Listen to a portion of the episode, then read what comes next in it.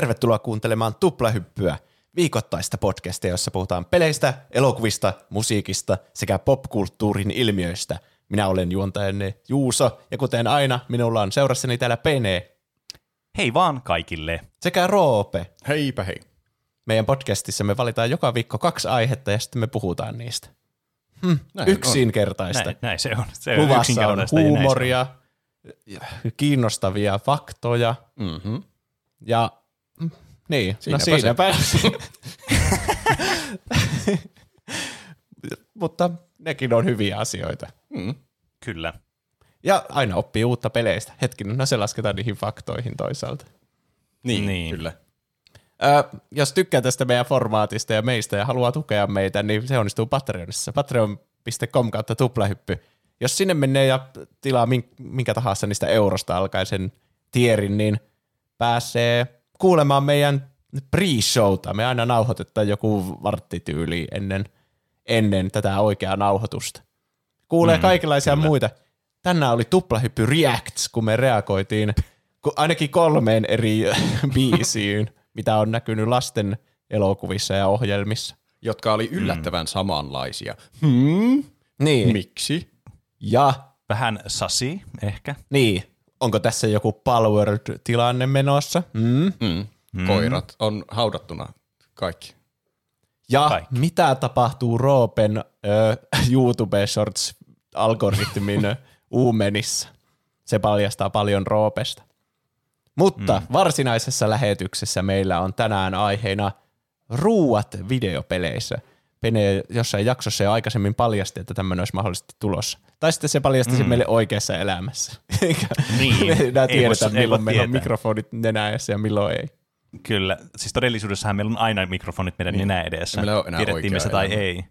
Niin. Mutta kyllä, tämä oli itse asiassa, mitä, mikä mulla tuli mieleen, niin aiheena, koska mä, kun mä kävin ö, tuolla Saksassa tai Berliinissä, no siis Berliini on niin kuin Saksa sisällä, mutta siis, kun kävin Berliinissä ja siellä oli pelimuseo ja siellä oli yksi tämmöinen niin, semmoinen pieni pamfletti, minkä mä ostin itselleni kahdella ja puolella eurolla, kun äh, The Digital Kitchen, tämä on siis myös saksaksi, mutta mä en ala lausumaan tuota saksankielistä sanaa, koska toi, mä en ensinnäkään saa tuosta mitään selvää tuosta kursiivista, mitä tuossa lukee, eikä mä osaisi muutenkaan saksaa. Niin lausut sen? Tavallaan meille. Mutta joka tapauksessa siitä mä sain sitten ilmoille idea, että ai vitsit, tämähän on tosi hauska, tämmöinen tosi spesifinen asia peleissä, ja puhutaan niistä sitten tänään myöhemmin vähän lisää. Mm. Tuo on jännittävää. Mä justiin tässä, ennen kuin oli mikrofonit päällä, niin sanoin, että mulle ei tule mitään ruokaa mieleen peleistä, mutta Pene oli vahvasti sitä mieltä, että kohta tulee. Melkein Joo, joka joo, pelissä siis tämä muuttaa teidän näkemyksen kyllä pele- pelien ja ruoan suhteen kyllä, tai ainakin sen, että te huomaatte varmasti ruoan huomattavasti useammin peleissä. Niin Joo, kai. kyllä. Ette ole enää entisenne tämän jakson jälkeen. Mutta Ei. ennen sitä mietitään vähän niin kuin vastakohtana meidän aikaisemmalle aiheelle, joka oli joskus muutama viikko sitten, että missä pelimaailmassa asuisit. Mm. Niin nyt sitten vaan käännetään sitä, missä pelimaailmassa et asuisi. Kyllä. Pahimmat mm. mahdolliset maailmat asua. Lähetä sinne pahin viholliseesi. Niin, Janne kyllä. kolmosluokalta. Mihin lähettäisit Jannen kolmosluokalta? niin. Sen olisi voinut muotoilla varmasti niinkin. Mutta kyllä, me joku aika sitten mietittiin, että mikä olisi, jos saisi valita yhden pelimaailman, missä alkaa yhtäkkiä asustamaan, niin mikä olisi paras. Ja mulla oli alun perinkin suunnitelma, että meidän pitää päättää joka tapauksessa kumpikin puolisko, että paras pelimaailma ja huonoin pelimaailma. Mutta ne ei mahtunut millään samaan jaksoon, joten täältä tulee nyt vihdoin, päästään miettimään sitä huonoa osapuolta. Eli kysymys kuului meidän viikon kysymyksenä, että sinut nyt arvotaan jonnekin maailmaan ja saat yhden maailman poistaa siitä arvonnasta. Mihin maailmaan et missään nimessä halua joutua? Eli toisin sanoen, mihin lähettäisit Jannen kolmosluokalle? Jep. Kyllä. niin, näin se, se toimi. niin, paljon tuli taas vastauksia. Hirveänä vastauksia. Katsotaan, ehditäänkö me kaikkia lukea, koska näitä on tuhansia sivuja mulla täällä muistiinpanoissa. Mutta koitetaan vetää ainakin suurin osa Ja siis- tahdilla. siinä edellisessä, mä en ollut mukana siinä keskustelussa, mutta silti pystyi niinku etukäteen jo olleen silleen, että okei, ehkä Pokemon ja Zelda tulee pärjää aika hyvin, mm. tai Hogwarts mm. Legacy. Mutta sitten niinku, tässä mulla ei ole semmoista, niinku, että tämä on kaikkien mielestä hirvein mahdollinen. Niin jo. Niin. Ja tässä tulee muutamia semmoisia niin heti mieleen, että no niin, tuo kuulostaa pahalta. Mutta mun mielestä täällä oli, mitä mä oon vähän nähnyt näitä kommentteja, koska mä oon kopioinut ne tänne omiin muistiinpanoihin, niin täällä on aika kekseliäitä ehdotuksia myös, mitkä on vahvoja kandidaatteja mulla omassa listassa, mm. mitä en olisi itse kyllä osannut ehdottaa. Niin, jotenkin tosi paljon helpompaa löytää niitä hirveitä maailmoita. Johtuen tietysti siitä, että moni peli se asetelma on se, että maailma on loppumassa No joo. tyyliin. Tai Kyllä. maailma on ihan perseestä ja yritäpä selvitä täällä. Mutta mikä on niinku pahin? Niin, Niin. Kohta me se Sitä tiedetään. sanoa. Objektiivinen totuus on pian julki. Hyvä. Mikä, Vihdoin. tuota, me silloin Penen kanssa oltiin kahdestaan, kun me mietittiin niitä parhaita maailmoja. Ja Pene mm. taisi päätyä siihen Hyruleiin. Joo. Ja mä itse päädyin lopulta Pokemon-maailmaan. Mm. Mutta Juuso ei ollut mukana siinä. Sä sanoit jossakus, sanoitko sä yksityisesti vai julkisesti mikrofoniin, että mikä sun valinta oli niistä? Mä aloitin miettimään sitä jossakin striimissä. Aa, okei. Aa. Mutta en mä tiedä, tiedä antoiko mä vastauksen. Mä lähinnä pohdin, että onko Ki- Kingdom Hearts hyvä maailma vai huono maailma. Ja tuli Niin siihen tulokseen, jo. että jos Kingdom Heartsissa sä olisit niinku oikeesti, niin se olisi vain joku yksi maailma, joka olisi Oulu esimerkiksi. Ja sä olisit enintään Soran semmoinen NPC-kaveri. Ja tänne tulisi Heartless ja tänne Oulu. Ja sä et saisi ikinä edes tietää niistä muista maailmoista. Joo, Niin. mä muistan, kun me Penen kanssa pohdittiin lopuksi kovasti, että minkä sä valitsisit. Eikä tultu oikein mihinkään tulokseen. Nyt saat mm. kertoa. Nyt sulla on ollut viikkoja aikaa miettiä tätä. Varmaan Pokemon. Yes, yes. Okay. Koska Hyvä. siis siellä on ehkä, siellä on enemmän semmoinen mahdollisuus, niin kuin, että sä voisit tehdä jotain ja sille mm. niin kuin, mm. musta tuntuu, että jos ottaisit Zelda, niin se olisi vain yksi semmoinen kyläeläinen ja eläisit vaan semmoista normaalia kyläelämää mm. siellä. Mutta sitten Pokemonissa niin. tuntuu, että jokainen voi lähteä sinne. Mm. Niin, Niin, niin jos haluaa olla silleen vähän niin kuin se päähenkilö tavallaan siinä tarinassa. niin, mutta musta tuntuu, että Pokemon-maailma on rakennettu sillä, että monet voi olla päähenkilöitä. Ja niin Et on, se ei ole siis semmoinen onhan se yhden jep. ihmisen ympärillä pyöri. Mm. Mutta siis todennäköisesti, jos olisi vaan semmoinen yksi rando, joka vaan seisoo siellä kadulla ja olisit silleen, että mä tykkään pitää shortseja. Ja sitten sulla on joku sitten häviää. magikarpi ja sitten joku yksi toinen Pokemon ja sä vaan Häviää kaikki. Kaperit. paperit. ja Sitten kun sä häviät, niin sä voit antaa rahaa sille niin. Elää Ja jossain sitten on- köyhäin talossa. Niin. Elää siellä Pokemon Centerissä koko ajan pitää parannella niitä Pokemoneita. Niin, se on sun elämä, että en tiedä. Mutta ainakin sulla olisi vaihtoehtoja. Jep. Mm. Ainut stressaava asia tai semmoinen niinku huono asia, että kaikki pyörii Pokemonien ympärillä. Mm. Kaikki mm. työt pyörii Pokemonien ympärillä, kaikki harrastukset pyörii Pokemonien ympärillä. Mm. Tämä on oikeastaan, mä sanoisin, että tämä on tuplahyppyhistorian paras aasinsilta. Koska täällä on ensimmäinen ehdotus Bio Bio 11 tullut varmaankin Pokemon, koska olisihan se muuten ihan hauska, mutta kuumottaisi paljon tietää, että joku voisi luoda mustan aukon tosta vaan. Eli Hetkinen. Pokemon on ehdotettu niin parhaaksi ja huonoimmaksi paikaksi mm. elää. Mikä on mun mielestä jännittävä Niin. tapahtumien sarja.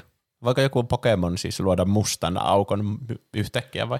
No onko No siellä niitä joku legendaarinen jumal-pokemoneita, Pokemon. joku, mikä mm. se on se, Arceus. Niin. Arceus. Se varmaan pystyy. tuosta Arceus on just se, miten se mun pitää, se oikea tapa lausua. Se, se kuulostaa mielestä. jättimäinen musta aukko. Tuo selittää nyt kaiken. Jep. Nice. ei, se kuul- ei se ehkä kuulosta enää niin mukavalta paikalta elää, mutta kaikissa maailmoissa on varmasti joku maailmanlopun Niin on. pelko koko ajan päällä. Siis Aina kun meilläkin joku- koko ajan maailmanlopun pelko tässä koko ajan päällä. Niin. Ka- niin. No siis nuo maailmat, missä haluaa elää, niissä on noita yliluonnollisia elementtejä. Monesti kun on yliluonnollisia elementtejä, niin niitä voi käyttää jotenkin aseena. Mm. Niin kuin sitten koko maailma kohtaan. Niin kuin joku Ganondorf yhtäkkiä. Niin. The Red Moon rises once again. Sitten tulee niitä vitun tyyppejä sinne. Kaikki, sä oot koko päivä yrittänyt suojella sun kylää niiltä vitun Niin. goblineilta ja sitten yhtäkkiä niitä on lisää taas. Niin, Niin. jep. Ihan perseestä mm. olisi kyllä. Mutta no Pokemon on tällä hetkellä ykkösenä, koska se on ainut vaihtoehto, mutta musta tuntuu, että me ei voi valita sekä parhaaksi että huonoimmaksi maailmaksi Joo, musta tuntuu, että se Pokemonia. aika nopeasti eliminoituu tältä listalta. Kyllä. Seuraavana on Styrre kommentoinut liikaa riskejä. Yhden poistaminen ei juurikaan tilannetta paranna. Pitää toivoa hyvää arpaonnea. Mutta joo, vastaan Zombie U. Zombie U. Zombie U. Olisiko ainut kauhupeli, jonka itse omistan? Mm. Oho. Zombie U. Mä en tiennyt yhtään, mikä tuo peli on, mun piti äkkiä googlettaa. Ja se on joku, missä Wii eletään tuommoisessa zombipeli. niin, zombi-apokalypsimaailmassa jossain vissiin Lontoossa, niin. täysin tuhoutuneessa Lontoossa. Niin, se Ah, on niinku, Kaikista paikoista Lontoossa. siis tossa niinku, mä veikkaan, että aika monet näistä zombipeleistä menee vaan samaan kategorian, koska mä mietin, Niin, lä- että Last of Us olisi aika perseestä. Mm, Mm. Se on varmaan ehokkaana myös siellä. kyllä. Mutta mitä, niinku, eihän näillä hirveänä eroa näillä eri zom... Ei, Walking siis Dead on niin. varmaan vähän pahempi kuin Last of Us, ehkä. Me voidaan ottaa Last of Us tähän samaan mietintään. Mä voin lukea siitäkin jonkun kommentin, koska se on tässä ihan niin näillä näppäimillä tulossa muutenkin. Joo. Vilma Magdalena on ehdottanut, että ehdottomasti The Last of Us. Pelkkä pelaaminen aiheutti jo niin paljon sydämen tykytyksiä, tykkytyksiä, joo, ja lopulta jätin koko pelin kesken. Ja jos jo kyseisen maailman kokeminen pelivälityksellä oli jo kuumottavaa, niin siellä eläminen olisi painajaista. Itselle kyllä varmaan koituisi kohtaloksi joku sydäri, kun koko ajan joutuisi stressaamaan infektoituneiden sijaan. Paljon vaikeita sanoja. Myös mm. Emilie Romi ja Oskari Koi oli miettinyt Last of Usia, että sinne ei halua muuttaa. Mm. Okei, okay, Last of Us Siis on onhan- aika ällöttävää, kun ne, tiedättekö niitä klikkereitä ja niiden ihmisten Joo. päät menee ihan epämuodostuneeksi siis sitten. Se, No joo. se on niinku noista mun zombi tuommoista apokalypsimaailmoista se epämieluisin just siitä, kun ne on niin ällöttävän näköisiä ne otuukset. ja mm. sitten on niitä kaikkia, että tämä talo on kokonaan inf- infestoitu niillä, Niin. infestoitu, onko se oikein sana? Niillä sporeilla, mitä siellä leijailee, Niin. ja heti kun sä hengität semmoista, niin susta vaan tulee semmoinen klikkeri yhtäkkiä itsekin, että Niin. Mutta siellä on Joo, kuitenkin ei. rakennettu semmoinen lähes toimiva yhteiskunta johonkin paikoille, missä on niitä karanteenialueita, missä voisi vähän niin yrittää mm. elää. Siellä Niin, ei ole ihan toi on oman tommonen- onnensa nojassa kuitenkaan. Niin, toi on just tommonen niinku peru, tommonen niinku noista post-apokalypsesta tommonen niinku, että tavallaan se normalisoituminen on, ehkä se ei ole niin, kor, tai siis ne ei ole, se ei ole niin korkea se kynnys sille tavallaan. Tai tiedättekö, kun on semmoiset, että no niin, koko maailma on tämmöinen vitu hiekkadyyni nyt, vitu siistiä. Yritäpä siinä alkaa rakentaa uutta niinku tämmöistä sivilisaatiota. Mm. Mutta tuossa niinku, toi kynnys sille on paljon pienempi sitten, kun on jo olemassa olevaa infraa jossakin ja sitten tavallaan se ei niinku koske välttämättä kaikkia suoraan se, se investaatio, niin siellä ei ole vaan sille, että no niin, täällä on 15 ihmistä enää elossa, tiedättekö? Niin. Niin. Tuosta zombiuusta me tiedetään ehkä liian vähän, että me voitaisiin laittaa se Mm. Last of Usin yli. Mun mielestä The Last of Us on kuitenkin aika pelottava paikka. En haluaisi elää siellä. Mm. Niin, ehkä se voi olla se meidän tämän, tämän päivän geneerinen zombipaikka, se Last of Us-maailma. Ne on sielläkin pahimmasta päästä ja toivottomimpia. Jos sinne On se eksyy, ainakin toivottavampi kuin Pokemon-maailma. No. jos sinne eksyy jotenkin sinne, sinne ei-turva-alueelle, niin siellä ainakin Mm. lähtisi henki hyvin Ja nopeasti toki- minulla. Ja toki siellä on myös sit näissä tämmöisissä post-apokalypsimaailmassa tietysti aina myös se vaara, että siellä on sitten semmoisia, teetkö, ihmisryhmittymiä tai yksittäisiä ihmisiä, jotka niinku tavallaan tavoittaa sitä omaa etuaan riippumatta niistä muista ihmisistä, että ne tekee ihan mitä tahansa tavallaan. Ne voi vaan, että hei, sulla on tavara, pff, kuolit ja nyt otan sinun tavarat. Niin, Esimerkiksi. Jep. Mutta sitten mm, siinä sarjassa vaikka kuvattiin se paikka, jossa ne vietti joulua tyyliin. Niin, Tai, niin, no se oli ihan hyvä paikka. Mutta Siinä Niin. pitäisi käydä tuuri, että löytäisi semmoisen yhteisön sieltä. Niinpä. Niin. No joo. Ja ne oli jotenkin uskovaisia myös. No sekin vielä. Uskovaisia, no thanks. Mä Minä otan tonne. zombit. minä, minä valitsen mieluummin Lontoon. niin, eli Last of Us varmaan johtaa siis. Kyllä. Joo. Uskovaiset vai Lontoa? Voi ei. No seuraava ehdokas tulee lääkärin, ei kun oikeastaan laakarin laukuun pohjameemit on tämän lähettäjä. Diablo 2. Joko jäät demoniarmeijan jalkoihin joka viikko on uusi eeppinen sota alkamassa tai sitten hyviksetkin räjäyttää sun viidakkomekin meteoriitilla. Unsafe. Tuolla on kyllä paljon Niin. vaaroja. Kyllä. Siis tämä melkein menee siihen kategoriaan just, että kun tää, mikä tästä tekee vaikein tästä pohdinnasta, että mikä on pa, niin kuin vaarallisin maailma tai mikä on niin kuin pahin maailma, mm. niin just tämä, että tämmöisiä niin kuin Diablo 2-tyylisiä, että sulla on niin kuin tämmöinen geneerinen, okei vähän geneerinen on ehkä huono sana, mutta siis teetkö sille yleisesti kaikki on vaan vituillaan maailma. Niin, se on oikein suunnitellut, että se on mahdollisimman, mahdollisimman huono maailma. Niin. Ja sitten just se, että se on semmoinen tosi sotaisa sitten se maailma. Ne on aina niitä semmoisia no-no zoneja. Mutta näissä niin tosi hel- herkästi sit se raja kanssa niin kuin tavallaan äh, silleen niin kuin hämärtyy, että mikä on niin kuin pahempi toistaan. Kumpikin, Kumpikin on. Voi helvetti, mä pelkäsin, että te molemmat alatte tuota jatkamaan. Niin, tää, hmm. Mulla on ainakin The Last of Usista selkeämmät kuvat mielessä. Miksi se olisi ikävä kuin Diablo 2, kun siitä on niin monta vuotta, kun mä oon pelannut sitä. Se on niin, mullakin on kyllä sama, että siitä on kyllä ikuisuus, kun mä oon pelannut viimeksi Diablo 2. Se onko Diablo, se sijoittuu vain jonnekin helvettiin tyyli? Vai? No siis mm. mun mielestä se ei sijoitu helvettiin, mutta siellä on niinku helvetin voimat on niinku karannut sinne maailmaan. Okay. Niin mä muistelen, että siinä oli oma genrensä on varmasti näitä tämmöisiä helvettiin ja Underworldiin niin. sijoittuvia pelejä, niin kuin vaikka, vai onko Doom jossain Marsissa vai mihin se niinku sijoittuu? No joo, mutta Doomissakin käytännössä mennään helvettiin. Niin. Onko Doom omana ehokkaana siellä? On, on täällä Doom, Varmasti. Doomikin tulossa. Käydään se sitten myöhemmin. Mä en tiedä että... Diablosta tarpeeksi. Mä vek, niin. Toi on vähän sille, että se vähän riippuu just siitä, että musta tuntuu, että Diablo maailmassa niin kuin enemmän aktiivisia uhkia kuin mitä on Last of Usissa, tai tiedättekö? Niin. Mä... Et siinä Last of Usin uhat on niinku siellä silleen, että ne on olemassa siellä jossain, mutta ne ei niinku aktiivisesti etsi sua koko ajan. Tai silleen, tiedätkö, että, tai että ne on aktiivisesti koko ajan läsnä jossain silleen, että no niin nyt tähän tuli tämä vitu sota tähän päälle, tai nyt vitu kaikki menee paskaksi just tästä kohtaa taas. Mm. Että ne on vaan sillä, no niin nyt ne on siellä jossain, ne tannitte olla rauhassa tyylisiä. Niin. Onkohan Diablossa, sinä mutta onhan siinäkin jotakin semmoisia kyliä tai kaupunkeja, niin, missä, mistä voi lähteä niin niille seikkailuille. Mm, ne ei vaikuta jep. kovin vaarallisilta paikoilta. Mm. Mut hyvä Mutta synkiltä toki. Niin, se koko maailma on jotenkin semmoinen niin ankea, että siellä niin. olisi vaan paha mieli, ihan sama mitä tekisi. Niin. Ehkä siinä on vähiten toi, vähemmän toivon rippeitä kuin mitä tuommoisessa Last of Usissa on, kun siinä on jotenkin semmoinen, että no kyllä me tästä noustaan, tiedä, kun uusi sivilisaatio lähtee käyntiin ja tälleen. Niin. Siinä missä tuommoisessa Diablossa ollaan silleen, no vittu, Jep. Siellä oli kuitenkin se uskovaisten joulumesta, mikä oli vähän semmoinen mukavampi paikka.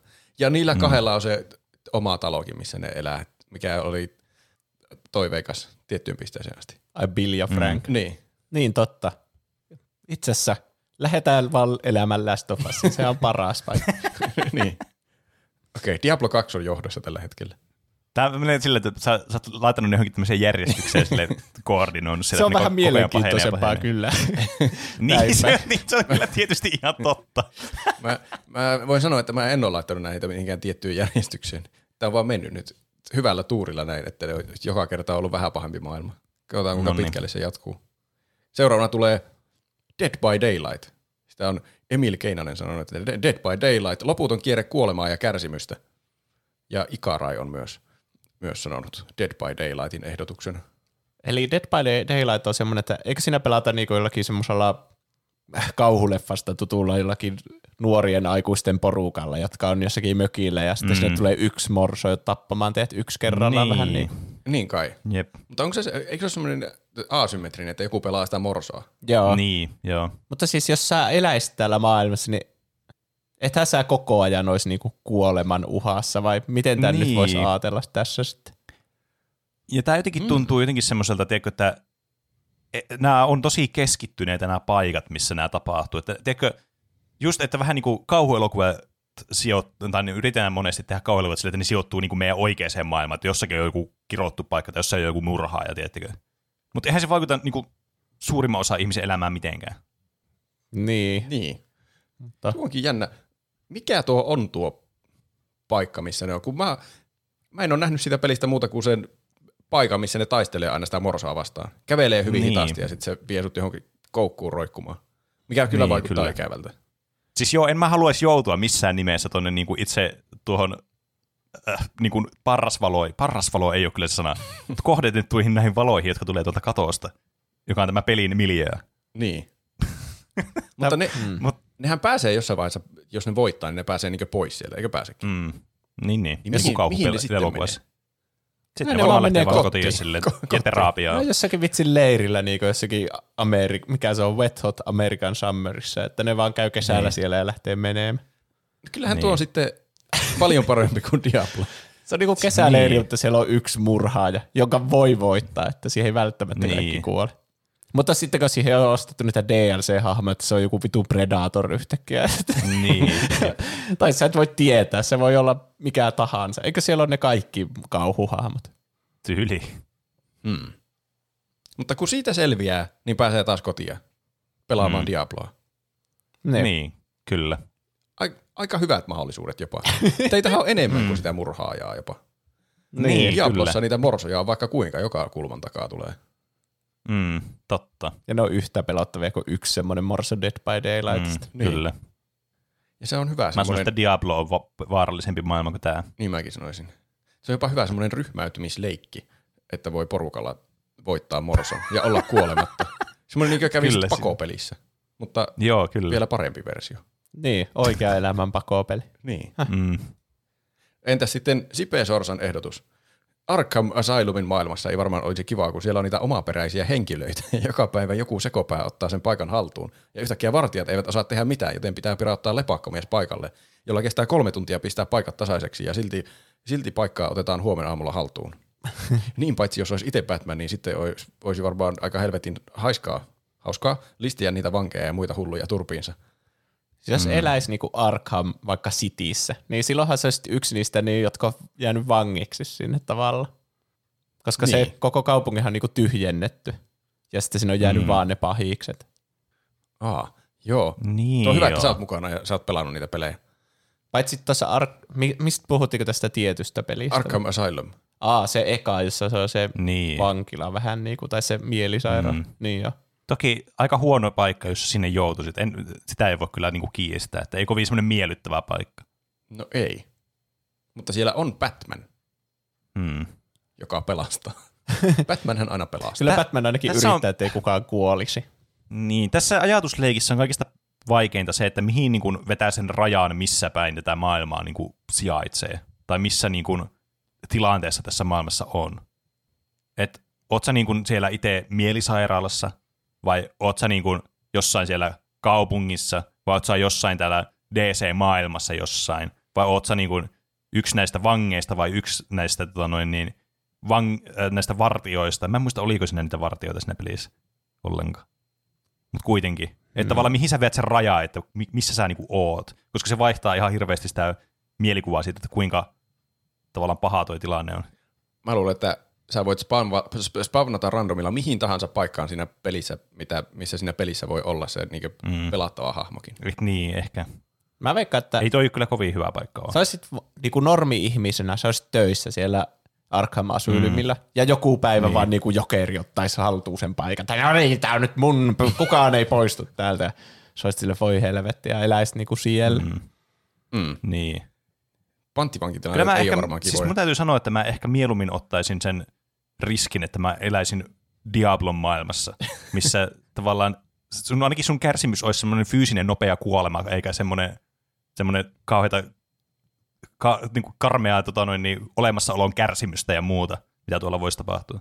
Niin, Niin. joka puolella on joku uusi uh, Scarecrow, Poison Ivy, ne kaikki vaan niinku kiduttaisi sua ja sitten käyttäisi niin. Niin. semmoisena.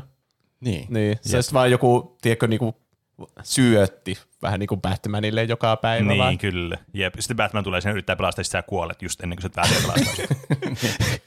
Game over. Yksi panttivangeista mm. kuoli. Diablo-maailmassa voisi hyvällä tyylillä löytää, tuurilla löytää jonkun semmoisen pienen kyläpahasen, missä sä voisit mennä asumaan vaikka kauppiaan kellariin ja Niin, edellä kyllä. siellä huode- huolehtia vaikka sen inventaariasta. Mutta tuo Arkham vaikuttaa jotenkin ikävältä paikalta. Se, niin. se on jatkuva uhka koko ajan ja sitten kun se uhka on selätetty, niin tulee uusi uhka. Mm. Jep. Mm. Totta. Ehkä sillä ei voi elää samalla tavalla matalalla profiililla. Mä en osaa mm. kuvitella niinku nukkuvani vaikka siellä Ar- Arkham Asylum maailmassa Niin. sille levollisesti kertaakaan. Se on kyllä ihan totta. Mm. Se on semmoinen ahistava paikka. Okei, se nousee johtoon. Mä en osannut odottaa tätä. Entä sitten Ainkeriaksen ehdottama Need for Speed maailmassa, koska siellä voi jäädä helposti auton alle. Mm. Wow. Tämä on kyllä jo aika niinku, tässä on kyllä me- vietty niinku aivoitusta kyllä pitkälle. On kyllä. Mutta ne kyllä menee lujaa ne autot. Mutta mä sanoisin, menee. että meidän täällä normaalimaailmassakin voi jäädä auto alle. Ja Niin. jossain Gotham Cityssä tai Arkham Asylumissakin voi jäädä jonkun lepakkoauton alle vahingossa. Niin. Onko siis ja, Need for Speed-peleissä jalankulkijoita siellä radoilla? Ei, Ei, ei, ei, muistaakseni. Miten siellä voisi tehdä auton alle? No siis on siinä, siis ne, öö, ne paremmat Need for Speed-pelithän on niinku ka- kaupungeissa ja tälleen. Että siellä on niinku oikea semmoinen vähän niin kuin kaupunki, missä nämä ajelet ja sitten sen kaupungin lieppeillä. Mutta tavallaan tässä ehkä täytyy olettaa, että siellä voisi sitten, niin kuin, se olisi niin kuin normaali maailma, normaali kaupunki, jossa on vain tämmöisiä hulluja kuskeja aina välillä, tai aika usein. niin. Tuo niin kuin Oulussa asuisi siis käytännössä. Niin, jossakin Raksilan marketeilla yrittää Niin. käydä yöaikaan. Niin mitä? Oikeastaan ei poikkea millään tavalla, paitsi että ne poliisit autot ei ole siellä ajamassa yhtä lujaa. Se on ainut poikkeus. Niin. Mä sanon, ei tuo kuulosta kovin vaaralliselta.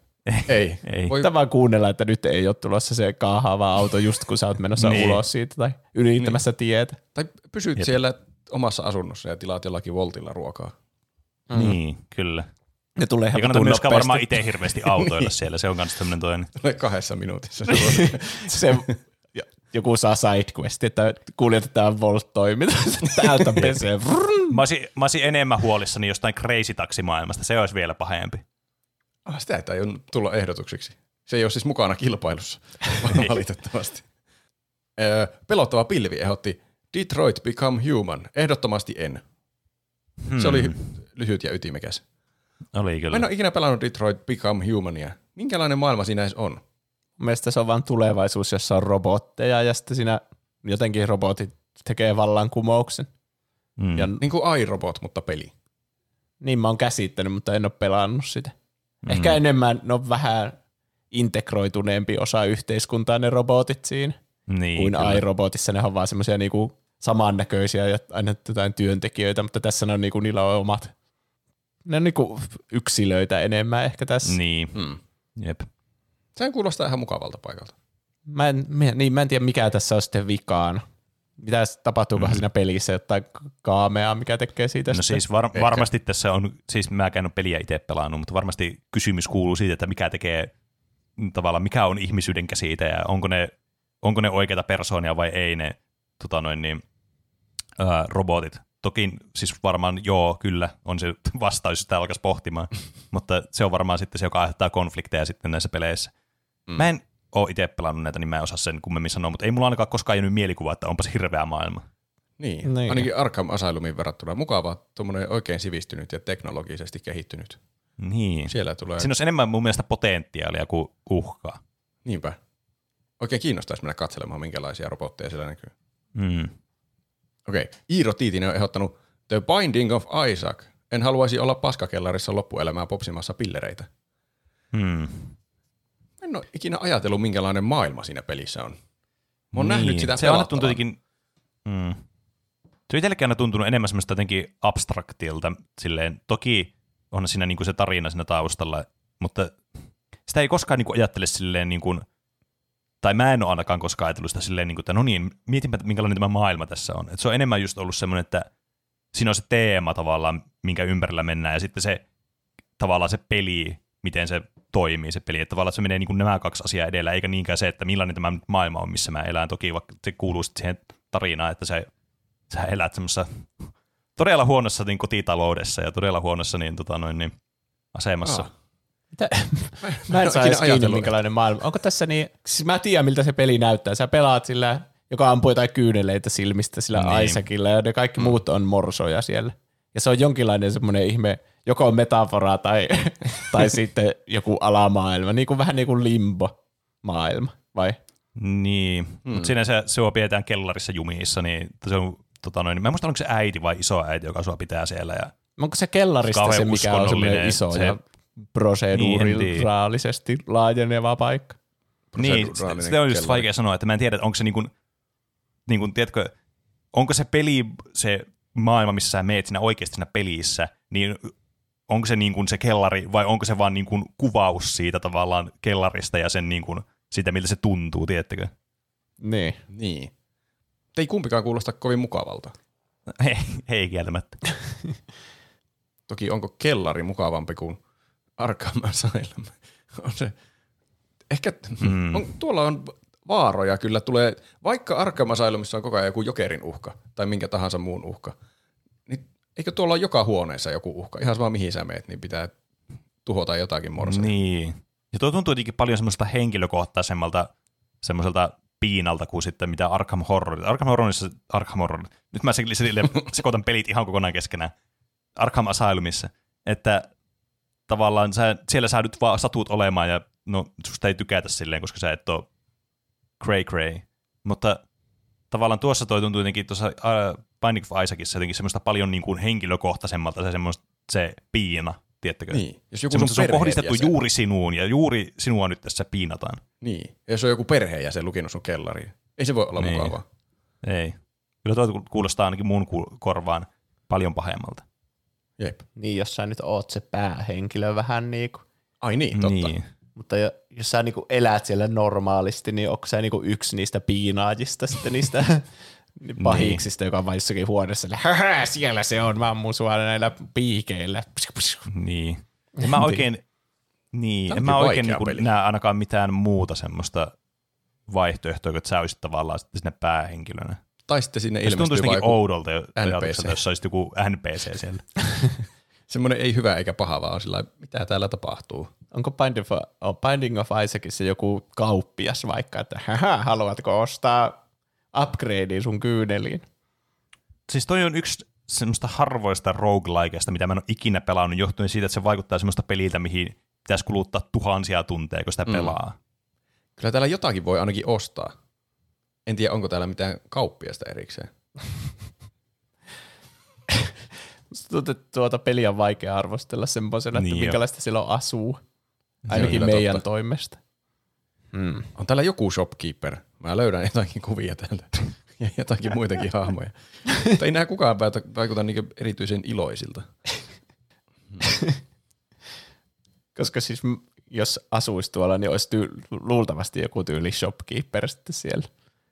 Tuo, jolla on tuo haulikko, onko se hahmo tästä pelistä? Semmoisen mäkin löysin, mutta mä en tiedä, onko se joku hahmo. Ehkä voisi olla semmoinen haulikko shopkeeper. Pitääkö meidän...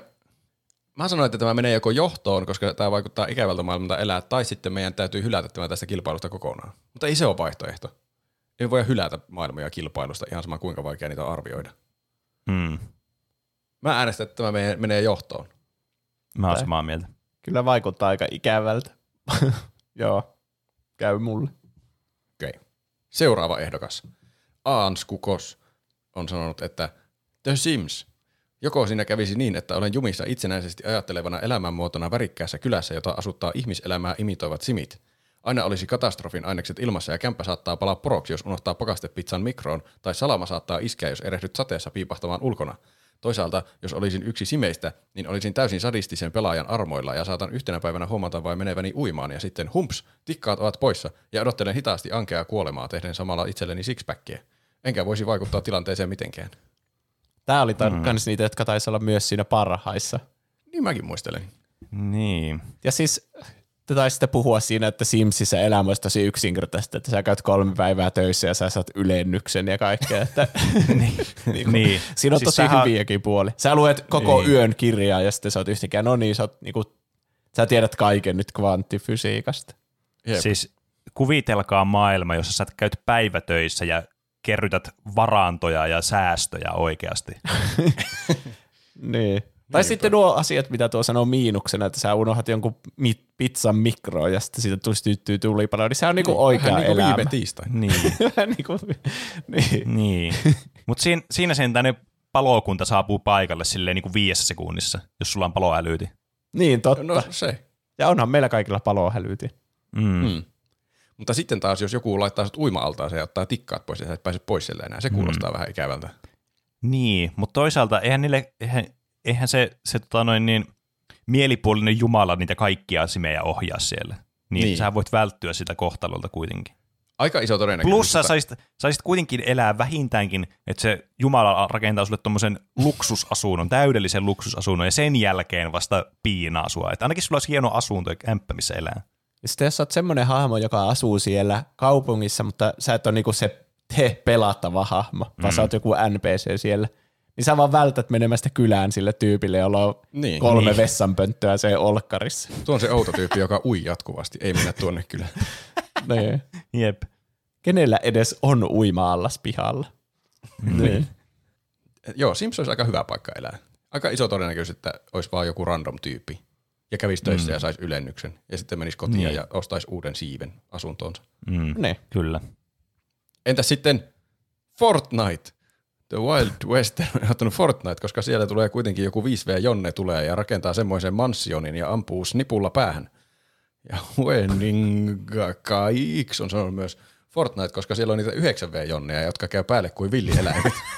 se oli hyvin No toi on kyllä paha, että siellä on niitä jonneja. Se on, se on kieltämättä. Sekä niinku- 5 että 9V Jonneja.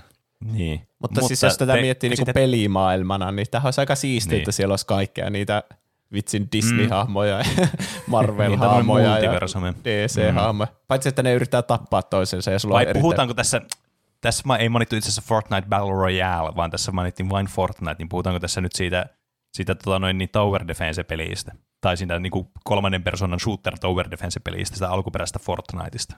Actually. Mm.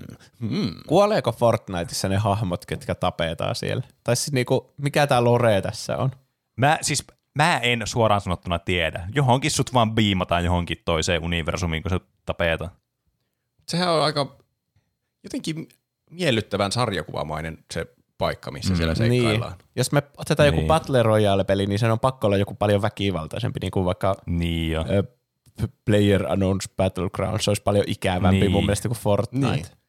Fortnite mm. olisi vaan Mä- sellainen, oho, luota ja kuinka sattuikaan nyt kuoli. Niin, kyllä. Siis jos, mä oon kyllä kieltämättä siis monesti nähnyt unta olevani pubkissa, ja se on semmoista, siinä tulee semmoinen kunnon kuumotusfiilis, kun siellä kavereiden kanssa on, kun se tuntuu semmoiselta just tosi synkeältä se toiminta, ja semmoiselta niinku piinaavalta jotenkin se jännitys. Mutta jotenkin Fortnite on vaan niin meemeilyä ja perseilyä, että mä en niinku siis mitenkään edes näe sitä tässä niinku kategoriassa, miten, siis oikeasti mitenkään tässä meidän koko formaatissa.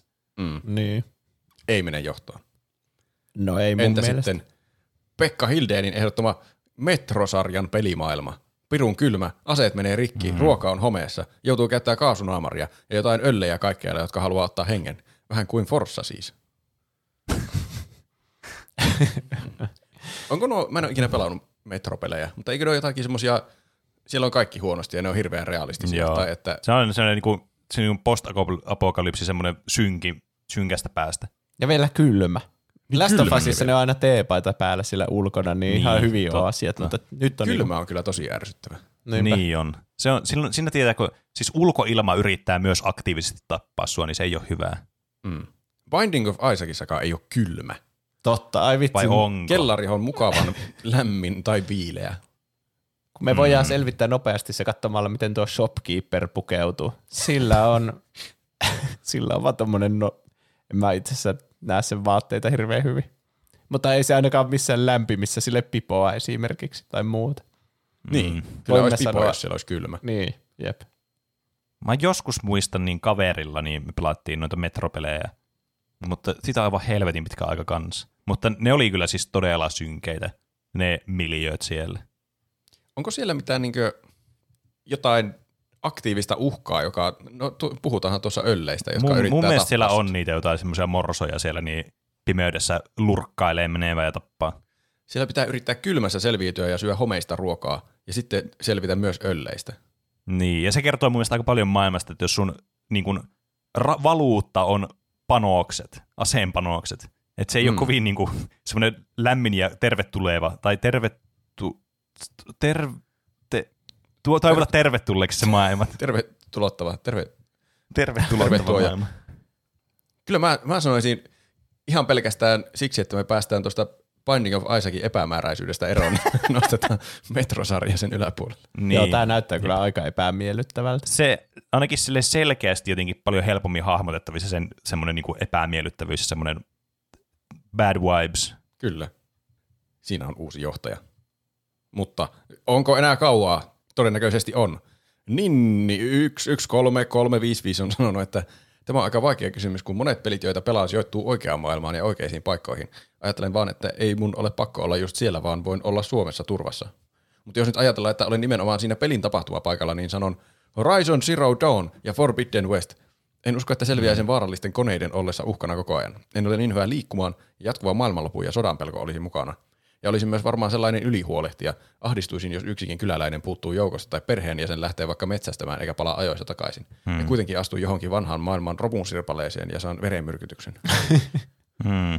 Niin, tuossa on no, realismi, tota noin niin, tai siis mä veikkaan, että aika moni varmaan, jos pohtisi sellaista, mikä on niinku siisti pelimaailma, missä olla, Mä veikkaan, että jotkut, siis aika monetkin itse asiassa saattaisi sanoa, että Horizonin maailma on tosi siistiä semmoinen, että siellä Niin. olisi tosi mielenkiintoista olla ja kun siellähän on kuitenkin semmoisia ihan hyviäkin paikkoja joukossa ja hy- semmoisia, Niin. mistä ne pystyy elämään siellä ja niillä on oma yhteiskunta ja näin poispäin. On ihan tosi isojakin kaupunkeja ja ei niihin Niin. niin. kaupunkeihin ikinä hyökkää ne dinosaurukset. Ja Niin. on ne aina semmoisia, niinku, jos tuo Eiloi voi yksinkin taistella niitä vastaan. Mm. Niin, niin kyllä nämä, niinku, Niin. niin. näillä on semmoiset järjestäytyneet joukot näitä dinosauruksia vastaan, jotka suojelee sitä kaupunkia. Että normi-ihmisenä mä veikkaan, että pärjäisi aika hyvin.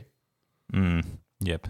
Jos sieltä joku Et- dinosaurus hyökkää, niin kyllä se aloi hoitaa sen jossain vaiheessa. Niin. Ja vähintäänkin, jos ei hoida, niin ne on ainakin helvetin siistejä ne dinosaurukset, Niin. jotka hyökkää sieltä. Olisi ainakin paljon mukavampi kuolla jonkun robottidinosauruksen kynsissä, kuin vaan että paleltua kuoliaaksi.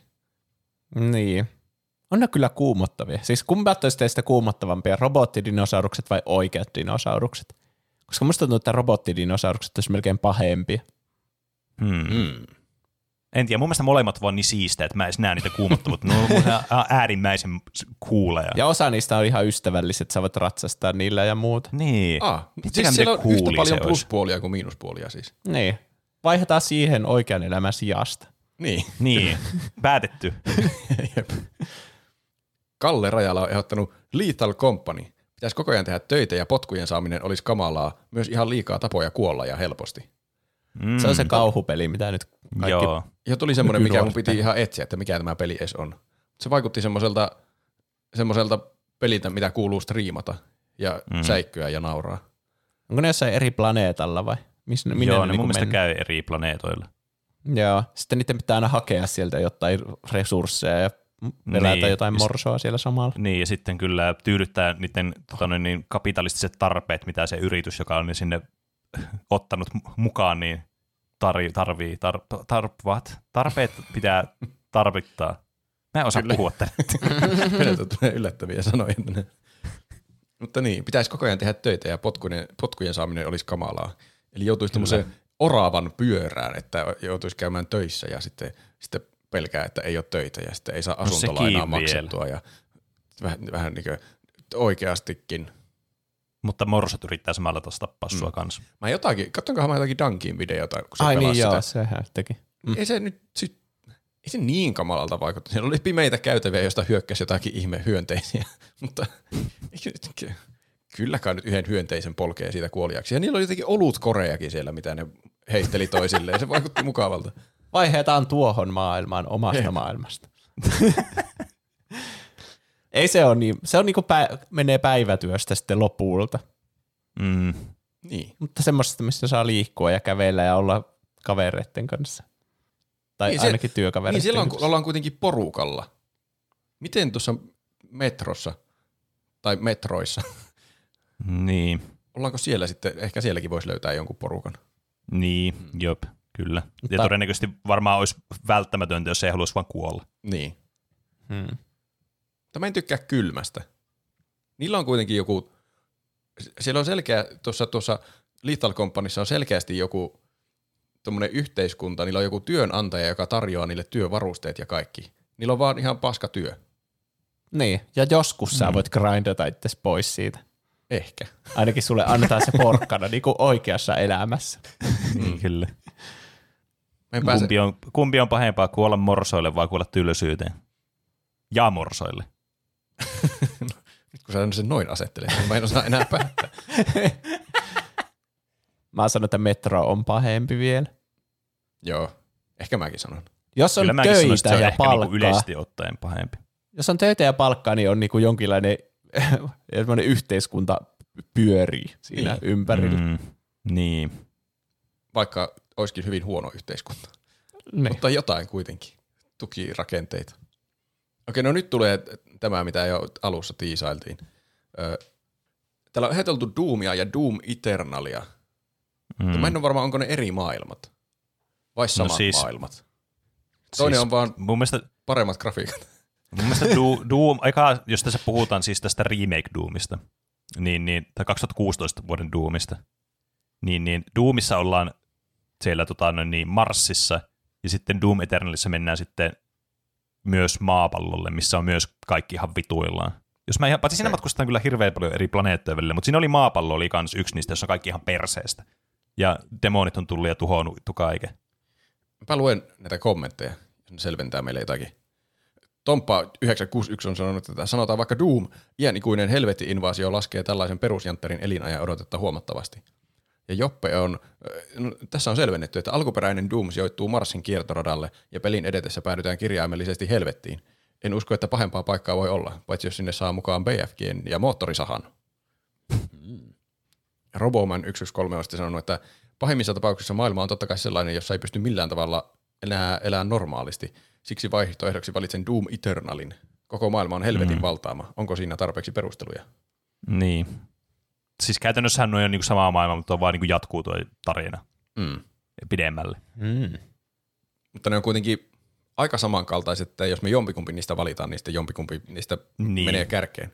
Onko Doomissa Niin. niin. ketään normaaleja ihmisiä? Vai onko niinku kaikki, sä oot niinku yksin ja sitten on kaikki muut niitä demoneita? Vai onko siellä niinku On joku siinä- selviytyjien on siis- porukka? Mun mielestä on, mutta jos mä en väärin muista, niin niitä ei ihan kyllä kovin hirveästi ole, varsinkaan sitten Eternalissa, kun ne tu- tulee paskoa vittu maapalloon, tulee niitä demoneita ja muuta, niin se menee ihan vituiksi se koko paikka.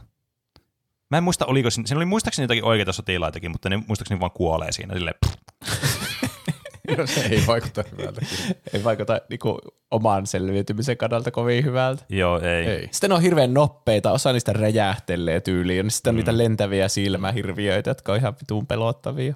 Joo, siis mm. on kyllä semmoisia morsoja, mihin oikeasti tarvitsisi jotkut supervoimat tai supervarusteet, että siellä Niin, selviäisi yhdestäkään hengissä. Jep. Et tuossa niinku kaikki vaan, siis on niinku, kaikki on vaan niinku ihan vituillaan, siis suoraan sanottuna. Mm. Kaikki on ihan yhtä helvettiä.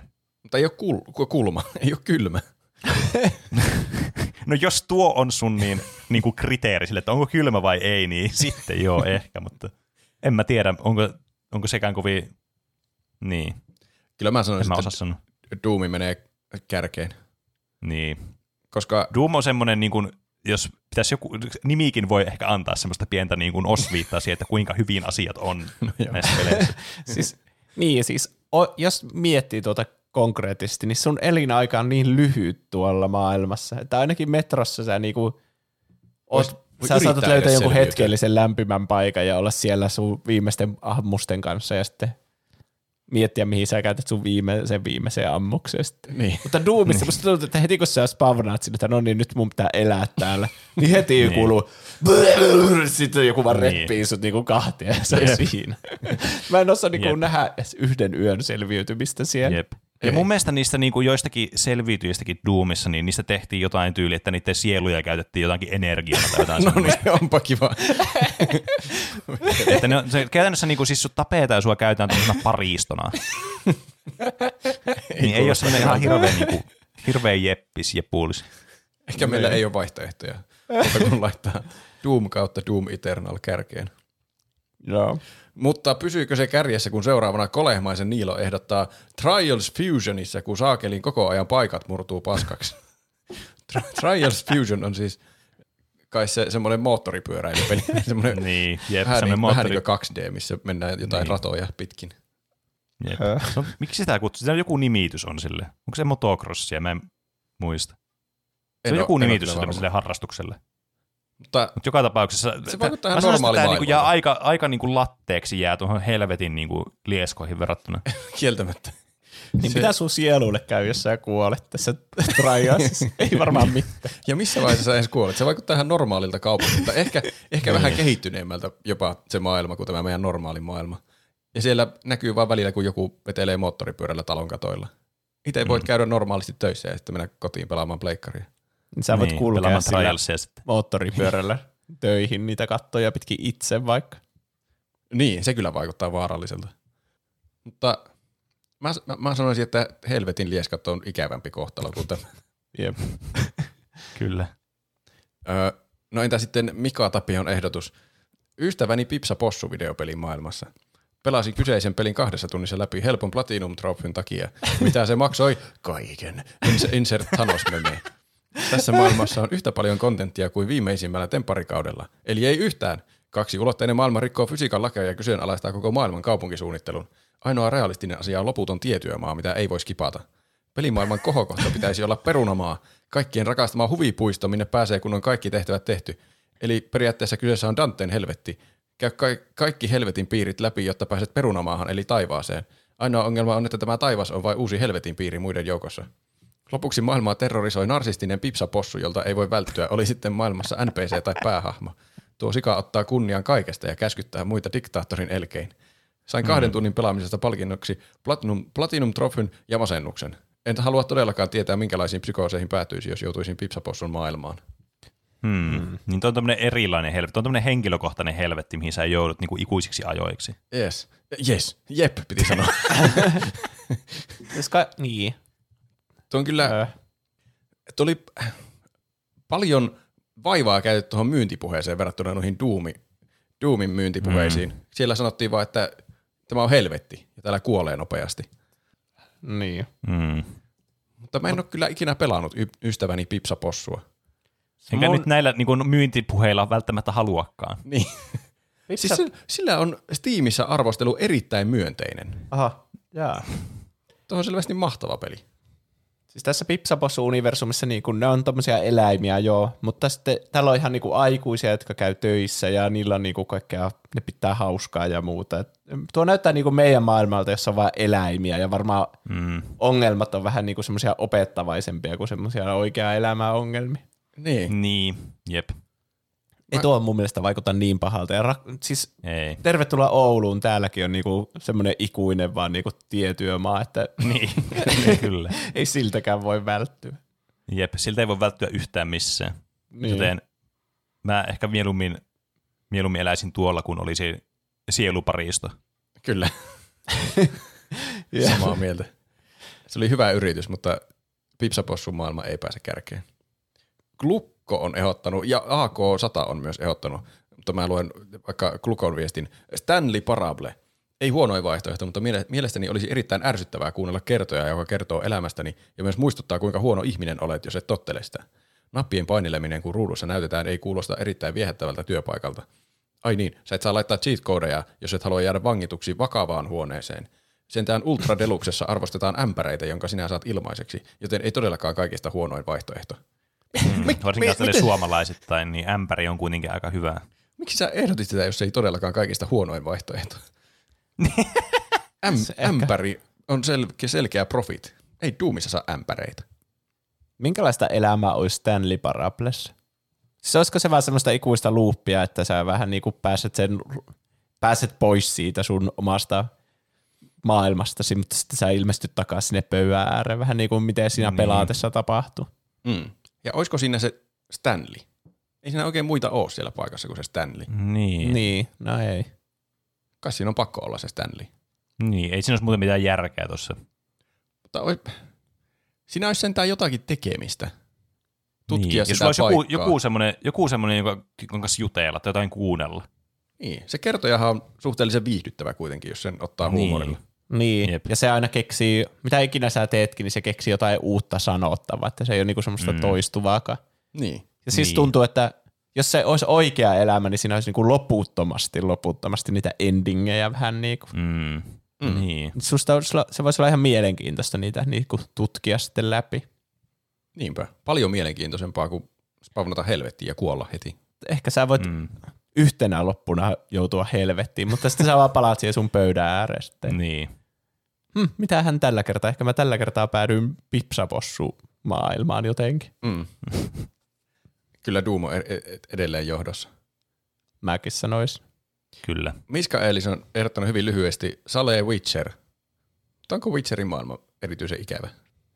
No siis ehkä silleen synkeä ajoittain, semmoinen kyyninen ehkä.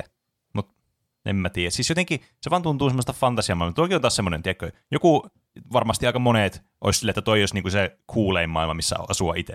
Tiedättekö? Mm.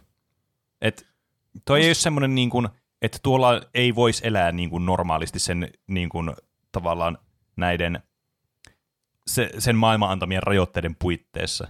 Että tuo on kuitenkin tommonen, että siellä niin kuin elämä on niin kuin semmoista, siellä on yhteiskunta ja siellä on kaupunkia ja siellä on muita Niin. tonne, niin asukkaita.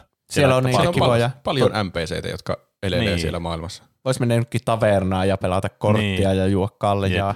Jep. Se on niinku Jep. keskiaika, mutta kaunisteltu versio, että sillä olisi fantasiaa Niin, kyllä, ja sitten jep. ei ole mitään julkisia mestauksia joka päivä siellä kadulla. Mm. Ainoastaan silloin tällöin, mutta ei, Ei joka päivä. ei joka päivä. No Jefu on ehdottanut, ö, tätä mä odotinkin, että joku varmasti ehdottaa, mikä tahansa FromSoft-pelin maailma. En haluaisi mm. kuolla ja herätä jatkuvasti uudelleen, jotta kuolisin taas viiden minuutin kuluttua. En kokisi hauskaksi elää maailmassa, jossa Git Good on enemmän sääntö kuin poikkeus. Mm. Mm. Niin. Mä, mullekin No no, tuli nämä siis- kyllä mieleen. Mm. Niin Niin siellä mullekin. kuolisi ihan sekunnissa, mutta mm. Mutta jos miettii vaikka esimerkiksi, niin, niin tuota, no siis mä voisin vaikka, näistä voisi puhua näiden maailmoista, mä voisin puhua kokonaisen jakson verran, mutta ehkä mä nyt vähän tiivistän tätä. Jos miettii vaikka niin tämä Elden Ringiä tai sitä Lands Betweenia, missä siinä ollaan, niin siellähän on kuitenkin semmoisia rauhallisiakin paikkoja, missä ei ole semmoisia niin kuin uhkia sulla suoranaisesti. Joku semmoinen koppi jossain meren rannalla ja siellä on jotakin pieniä niin, tota, noin, niin, rapuja menee siellä täällä ja tälle, että siellä ei, ei, niin kuin, siinä ei ole mitään semmoista konkreettista uhkaa sulla koko ajan. Toki onhan siellä niitä helvetin tota, niin, syövereitä kanssa, semmoisia aivan hirveitä paikkoja. Mm. Mutta koko maailma ei ole helvetin syöveriä. niin, mutta siis jos ottaa jonkun kaikista synkimmän näistä From Softwarein maailmoista, niin varmaan niin kuin Dark Souls 3 on kaikista synkin. Kun siinä niin kuin maailman menossa aivan niin kuin palaamassa loppuun käytännössä. Niin siinäkin tavallaan, jos se, siinäkin se niin kuin elämisen mahdollisuus jossakin määrin on vielä niin kuin mahdollista, vaikka se synkkää onkin Mm. versus sitten, että jos koko maailmasta tulee y- niinku helvettiä ja jokainen hetki on semmoista taistelua selviytymiseen, niin. niin toi Doomi on kyllä oikeasti, mä en tiedä voiko pahempaa oikeasti olla. Du- Doomi on aika kyllä loppuvastus tässä. niin siis joka on. tuli tuossa keskivaiheella kuitenkin. Vaikka sä From Softwarein maailmassa kuolet nopeasti, niin se jotenkin se kuolema on vaan semmoinen, että joku luuranko ampuu sua jousipyssyllä kaksi kertaa ja sä kuolet siihen. Niin. Mutta sitten su- niinku kukaan ei revi sua kappaleiksi. Ja käytä. Niin, tai kiduta sua niin kauan, että sulta lähtee jotain sun sielu irti tai jotain. Niin, siis mm. jos sut tapetaan From Softwarein pelissä, niin se ihme vihollinen vaan niinku on sille, jaa nyt se kuoli ja sitten jatkaa elämä. Niin. Niin. Tai silleen se ei jää sun, se ei tee sun sielulle mitään tavallaan. Niin. Niin, ja sitten se on just, just tavallaan niinku, se, se tappaminen on siinä paljon semmoinen, se on vaan semmoinen pragmaattinen asia, mitä tapahtuu. Että no niin, Jep, mä nyt lyön sua miekalla ja sä kuolet. niin. Se ei saa mitään nautintoa siitä. Niin, se vaan tekee työnsä. Niin. Kaikilla meillä on työ, työni. työni. Ja siis sitten jos miettii sitä, että jos ajattelee sitä, että niissä maailmassa jossakin vaikka Dark Soulsissa, niin, niin jossakin määrin myös Elden Ringissä, että jos sä kuolet sitten synnyt uudestaan, ja sä menet koko ajan hullummaksi ja hullummaksi, niin tavallaan on siinäkin semmoinen niin kuin, on siinäkin semmoinen elämän kaari tavallaan olemassa sulle. Ei mikään kauhean miellyttävää silleen, ehkä silleen isommalla spe, niin kuin spektrillä katsottuna, mutta kuitenkin. Niin se on kyllä yksi aspekti, mitä on varmaan pakko miettiä, että jos se on nyt se sun kohtalo, että sä synnyt aina uudestaan sinne ja kuolet aina uudestaan ja mm. koko ajan sekoat enemmän. Doomissa sä kuitenkin sut revitään kappaleiksi, mutta sitten se on ohi vähän niin. Sä elät paristona loppuun ja enkä mä usko, että sä oot silloin tietoinen enää mistään. Niin. Joo, mä en muista, miten Doomin lore menee niiden sielujen kanssa. Vaikea sanoa. Toki jos sä paristona oot vielä tietoinen, niin silloin se on ehdottomasti pahempi kuin niin. vaan syntyä aina uudestaan. Mutta jos, jos miettii puhtaasti niin kuin maailmaa, missä jos, jos oletetaan, että sä voisit oikeasti elää molemmissa, sille, että sä et niin kuin tiedätkö, kun rippais vaan, mm. silleen niin kuin no pun intended, niin kyllä mä silti mieluummin eläisin jossain From Softwarein maailmassa kuin Doomin maailmassa. Niin, on Niin, se kyllä ainakin. On se vähän paikka. No niin, Niin. niin vähintäänkin, jep. Et siinä on jotenkin semmoinen es, semmoinen mahdollisuus semmoiselle elämälle, siinä missä Doom on vaan semmoista vitu yhtä Doomien gloomia vaan koko ajan. Mm. Kyllä. No vieläkään ei saatu Doomille voittajaa. Ei, me ei, tämä ei varmaan koko loppujaksossa saada Doomille voittaja tässä, mutta katsotaan. Tästä Joku seuraavasta mä tykkäsin tästä ehdotuksesta. Allu Allu oli laittanut Luotan siihen, että tuplahyvyn miljoonat kuuntelijat poistavat, miljoonat, huomatkaa miljoonat, kuuntelijat poistavat arvonnasta ilmiselvästi vaaralliset maailmat. Estän siis taktisesti Baba is Juun, koska olisi pelottavaa elää maailmassa, jossa universumin perustavanlaatuiset säännöt voisivat muuttua milloin tahansa. En halua elää maailmassa, missä kivet ovat meduusoja tai ovi on minä. toi, on, toi on kyllä eksistentiaalinen kyllä niin kuin pohdinta kieltämättä. On. On. Äh. Tämä oli mun mielestä hyvä haku tämä Baba Niin varsinkin- Se voi varsinkin, jumittua jos ne- mihin tahansa kohtaan se maailma vaan yhtäkkiä, että Niin, siis mikään mietit, ei enää toimi tulla- tai liiku. Niin. Siis jep, voi tulla vain yhtäkkiä tilanne, missä universumin säännöt sanoo, että, mikä, että ajatellaan tämmöiseen ikuiseen limboon vaan. Niin. Ja sä jäät itse joksikin oveksi tai jotain. Niin. Niin. Tai että sä et niinku ole vaan mitään. Sä vaan oot siinä sit niinku ikuisuuden vaan. niin. Sä voit yhdellä, yhdellä väärällä liikulla, niin sä voit olla vain olematta mitään loppu universumin ajan. Sille hupsi ja koko universumi vaan pysähtyy ja on siinä Niin. sitten. Mm. Se Tuumissa kuitenkin jotain on ja jatkaa olemista. Ja sinä e- jossain vaiheessa et enää ole. Mutta tässä voi käydä niin, että sä vaan ikuisesti olet, mutta et ole. Mm.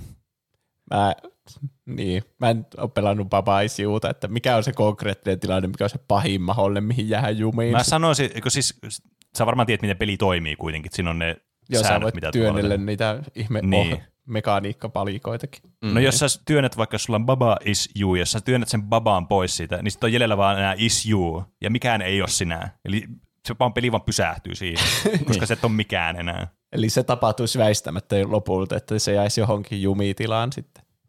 Niin, todennäköisesti. Toki siinä voi resettaa sitten niitä siirtoja, että mä en tiedä, miten tämä vaikuttaa sitten tähän universumin niin pohdintoihin. Mutta onko siellä, hmm, olisiko siellä tuo baba vai joku ihan random olento vaan, mikä sattuu Vai olemaan onko siellä? baba is you? Olisitko sä baba? Niin. Niin sehän voi muuttua hetkenä minä hyvänsä, että Niin. kuka sä oot siellä, kun ne niin. palikat liikkuu. Hmm. Mutta mulle on ainakin... jos, jos mun pitäisi pelkästään ajatella silleen esteettisesti tätä, niin mitä se overworldi näyttää, niin se on semmoinen kiva saari. se näyttää semmoista oikein kutsuvalta sinänsä. No se näyttää kyllä kivalta. Mutta ne mekaniikat siellä taustalla on kuumottavia. Niin, ne on vähän liian eksistentiaalisia. Ne on liian eksistentiaalisia meille mietittäväksi silleen konkreettisesti. Niin. Niin. Ainakin mulle. Se Kyllä. on niin sama kuin semmoinen universumin lämpökuolema. Mikä se on se, että Niin, niin, mikään ei enää vaan liiku tai ole Mi- niin. mitään. Kaikki on vaan samaa massaa tai samaa olemattomuutta Mm. Mutta meidän että näkövinkkelistä. olisi uhka, että se voi tapahtua milloin tahansa. Sitä on ja, niinku, ja sitten niin. niin. ovi on sinä ikuisuuksia siitä eteenpäin. mitä jos peli, joka joku sanoisi, olisi vaikka semmoinen cookie clicker peli? Niin. niin mitä, minkälaista sulla on elämä siellä sitten? Niin. Niin, niin tämä on vähän Onneksi sama en sanonut. tiedä. Mm. Jep. Ehkä joissakin, joissakin peleissä ehkä sen niin kuin maailman olemassaolo on jätetty vähän abstraktioksi siinä. Se ei ole ehkä se kaikista keskeisin asia. Mm. niin. Mutta tässä on vähän niin kuin maailma kuitenkin olemassa, mä sanoisin. Tätä Niin. voi pohtia. Mm. Mä, mua kiinnostaisi laittaa tämä ykköseksi, mutta mä en tiedä, ootteko te samaa mieltä. Doom on, on vaan vähän liian- äkkiseltään Musta- ajateltuna niin paha, paha maailma, Niin. että sitä on vaikea pistää paremmaksi. Tämä on vaan li- liian abstrakti niin kuin käsiteltäväksi. Niin. Me päädytään jokaisessa vertailussa vaan tähän samaan ongelmaan, että me ei vaan osata. Tuo pel- tuntematon on pelottavaa kyllä. Se on Niin. niin. varma tässä. Niin. Se. Ja eikö se ole paljon pelottavampaa, että sä et voi tietää, mitä se maailma tekee sulle, kun Doomissa sä tiedät tarkalleen, mitä tulee tapahtumaan, ja sä voit valmistautua siihen Mutta se ei tarkoita, että se on sen parempi, että sä tiedät mitä. Mä otan mieluummin sen rikki, että mä en tiedä mitä tapahtuu, kuin se, että mä tiedän, joudun, olemaan ikuisessa tota noin, niin, helvetin vitu paristokaupassa tai jossain saatana Se on kyllä ihan hyvä. vitu pointti. energizerina sille. Ehkä meidän pitä, me- kyllä meidän pitää pitää Doomi vielä siinä ykkösenä. Mm. Okei, no sitten tulee vähän samanlaisia, vähän samanlaisia Baba is Juhun verrattavia. Öö, Pespy 1 on sanonut, että en asuisi Sakarin villapaita-pelissä tai Unfair Mariossa. Sakarin loputon pukeminen ei kuulosta kivalle ja Unfair Mariossa kuolisin heti. Mm. Mutta Mm. mm. mä sanoisin, että Sakaria on mukavampi pukea kuin kuolla välittömästi Doomin maailmassa ja olla paristo. Ja Niin. Unfair Mariossa, jos kuolee heti, niin sitten se on vaan siinä. Paitsi jos sä respawnaat. Jos sä rispawnat loputtomasti vaan kuolemaan koko ajan. Mutta silloin pitäisi olla se Mario. Jos sä oot vaan joku... Mikään muukaan random- sä olisit random tuossa siellä. Ajattelepa nyt, nyt aivoillasi, mikä sinä olisit tuossa maailmassa nyt Semmoinen Goomba. realistisesti. ja kuolisit kans siinä niin kun, toistuvasti, kun Mario hyppää sun päälle. Ne on kaikki eri Goombia selkeästi. Siellä on hirveä armeija, jossakin tehtaasta tulee niitä kuumpia, että no niin, Mario aloittaa Ahaa, uuden okei. runin matkaan. Ja sitten ne kävelee sieltä rotkosta alas, kun Mario ei ehtinyt vielä sinne asti. Se, mulla tulee joku nettisarjakuva mieleen, missä on Bowser, ja sitten se on silleen, haha, olemme nyt suunnitelleet kahdeksan maailmaa, kaikenlaisia esteitä, ja hyvin kaikki on paikallaan, sieltä se Mario tulee, jes, vihdoin. Ja sitten se Mario kuolee ensimmäisen kuupaan. Sille, se näyttää pettyneeltä se Bowser, että helvetti. Sinne meni kaikki suunnitelmat hukkaan. Niin. Jep. Mä en tiedä, kun... Hmm. No onko sä Pene sitä mieltä, että Unfair Mario on pahempi kuin Doom? No, no eh. en mä nyt voi ehkä niin sanoa. Nämä on... Niin. Mikä En on tiedä, unfair siis tää on Mario? niin-? Se on semmoinen se on vaan joku epäreilu. Mario. Niin. Niin. Mä en tiedä kyllä, onko se ihan Tai joku peli. fanipeli. Mutta ne on semmoisia aivan mahottomia kenttiä. Niin. Ku, niin. En tiedä. Siis Tämä on huomattavasti helpompi oli se aihe, missä oli, piti valita paras pelimaailma, kun siinä ihmiset valitti oikeasti semmoisia, mitä pystyy ajattelemaan, että mikä tämä maailma on. Tässä vaan kaikki trollaa tämmöisillä vitu ihmejutuilla. Niin. Saatana. Ei enää trollivastauksia, Doom johtaa. okay. no kyllä mä joka tapauksessa, vaikka nuo otetaan huomioon, niin mä sanoisin, että Doom johtaa. Mm. Entä Gakon ehdottama Nier Replicant kautta Automata? Siellä ihmiskunnalla oli hieman huono kohtalo ja suolapatsaksi muuttuminen ei kuulosta hirveän houkuttelevalta. Mm. Toi vähän niin, silleen, että siis, mutta jos sä eläisit tuossa maailmassa, niin et sä eläisi tuossa maailmassa, jos sä ajattelet sitä tällä tavalla. Tai siis niinku, Tämä aihe rikkoo Penen aivot lopullisesti. Et sä olisi Siis- ihminen, jos sä eläisit Niin. niin. maailmassa, jossa ihmiset on kuollut sukupuuttoon. Niin, että siis Sä nimenomaan. olisit vain yksi niistä, niistä roboteista. Ja niin. kyllähän niillä on ihan hyvä oloset oltavat siellä mun niin ja se, se, on mun mielestä jotenkin aivan äärimmäisen jotenkin semmoinen tunnelmallinen se maailma. niin, Hieman kyllä hyvät melankolinen musiikit. toki, mutta jotenkin semmoinen uskomattoman tunnelmallinen. Hyvä. Vaihdetaan se sinne edelliseen jaksoon. Sandels on ehdottanut ö, vastaan Wolfenstein. Ei kuulosta mukavalta maailmalta, missä natsit on kaikkien paikkojen johtajina. Olisi toki siistiä, jos saisi olla PJin kanssa tamppaamassa natseja tantereeseen. Mm. Niin. Tämä tavallaan melkein- liittyy Doomiin. Niin, aika samanlainen. Että niinku helvetin voimat on vallannut koko maailman, tai sitten natsit on vallannut koko maailman. Mutta kumpi niinku on pahempi lopulta? Natsit niin. käyttää kuitenkin semmoisia ihmisten aseita ja tuskin sitten harvestoi susta energiaa ikuisuuksia Niin, sen jälkeen. niin totta. Jep. Se jos tapetaan, niin se olisi luultavasti vaan ammutaan päähän tai jotain. Niin, tai, Eikä revitä kappaleeksi sille, että sä oot vielä hengissä. Niin. tai sitten sut heitetään työleireille ja sitten jonnekin kaasukammio sitten sen jälkeen, kun susta on lähtenyt kaikki virta irti. Sekin olisi kyllä ikävää. Se on, on kyllä aika niinku, tuo morbid maailma kyllä. Niin se on kyllä. Onko Wolfenstein nyt jonnekin tulevaisuuteen vai onko se niinku toiseen maailmansotaan vai mihin se niinku sitten Mun sijoittuu? mielestä ne sijoittuu siis maailmansodan, toisen maailmansodan jälkeiseen aikaan, jossa natsit vaan voitti maailmassa, toisen maailmansodan. Niin. Mm. Siinä ollaan jossain 60-70-luvulla tai jotain semmoista, jos mä ihan väärin okke sitten. Mutta siinähän voisi käydä myös niin, että sä spawnaat Paitsi hetkinen, onkohan niistä osa niistä jossain tulevaisuudessa? Hmm. Hetkinen, hei, mitä sä just sanoit? Että se on ihan yhtä mahdollista, että, että, sä spawnaat natsiksi sinne. niin, jos natsit on niinku oikeasti niinku suuri osa ja ne on niinku vallassa siellä. Niin. Niin. Siellä on natseja ja se BJ. Niin kumpi on todennäköisempi, että se, susta tulee se päähenkilö vai joku niistä natseista? Miten, mm, Nyt, Mä en tiedä, siis nyt mitä, mä en tiedä, mitä tähän pitäisi niinku sanoa nyt. Tässä mitataan todellisesti meidän moraali, että kuollaanko me Doomin maailmassa vai ollaanko me mieluummin natseja? mutta voiko ajatella, että me, eihän me ajateltu siinä Doomissakaan, että meistä olisi yksistä vitsin demoneista. se, on, se on kyllä totta. Niin, ja on siellä niitä epänatsejakin saatana siinä maailmassa. Tuo idiootti. Okei.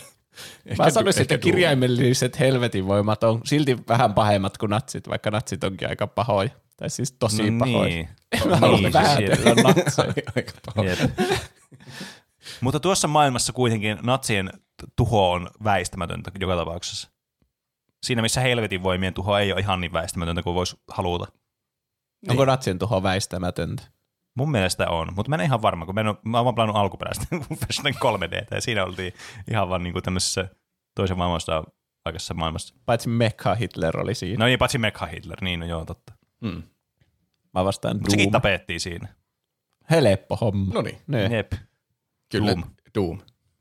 Lapio Arts ehdotti, ö, nimen saa lukea jaksossa, no hyvä. Itselle ehdottomasti Portal. Ahdistavaa jo pelatessani ja oli itselle saakelin pelottava. Kuolisi joko siihen mutaa lattiaan tai sitten kehoni ja aivoni eivät kestäisi sitä lentämisen ja ees taas portaaleista kulkemisen määrää. Ehkä jännempi valinta, mutta portaalissa ei ole ketään kaverina niin kuin ihmiskaverina. Mm, sitä varten se kuutio siellä. Niin, kumppani Niin. kuutio. Ja Portal on vähän Jep. sama kuin Stanlin parapeli. Että voisi kuunnella vain GLaDOSin juttuja. Niin, Ja- kunnes kuolee. Niin. Mutta siinä saisi kuitenkin ratkaista jännittäviä pulmia. Niin. Saisi olla osallisena ihmiskunnan tärkeissä testeissä, jotka kehittää tiedettä. Niin. Ja sitten siltä niin kuin, sillä pienellä mahdollisuudella, että jos sä sitten onnistuisitkin selviämään siitä, niin mitä sitten? Sä pääset Sitten pois ja pääsee sitten sä oot pois. Half-Life-universumissa. Niin, sitten sun pitää selvitä vielä a- alieni-invaasiosta. Eh, niin totta. Mä en tiedä, paraaniko tämä yhtään itse asiassa. Täällä oli muuten tämä Ar- pahenee. Artsikin. Artsikin oli ehdottanut, että Paper Mario tai Half-Life. Se voi käsitellä sitä samalla. Jos Portal-universumi on vähän niin kuin Half-Life-universumi. Niin, Mutta ei ne- kyllä ei- ne on ei samassa universumissa. Ei, ei millään mene Doomin yli kyllä. Mun mielestä olisi ihan hauska tehdä testejä verrattuna siihen Doomin vaihtoehtoon. Ois todellakin. Niin. Niin. Ja siis alieni-invaasio, vaikka se onkin pelottava, niin ei se ole niinku helvetin voimien invaasio mun mielestä. Niin. Niin. Ja suuri osa Half-Lifein niistä alieneista on vähän semmoisia nuijia kuitenkin. Jep. Niin. Mielellään Hmm. asuisin Half-Life-universumissa.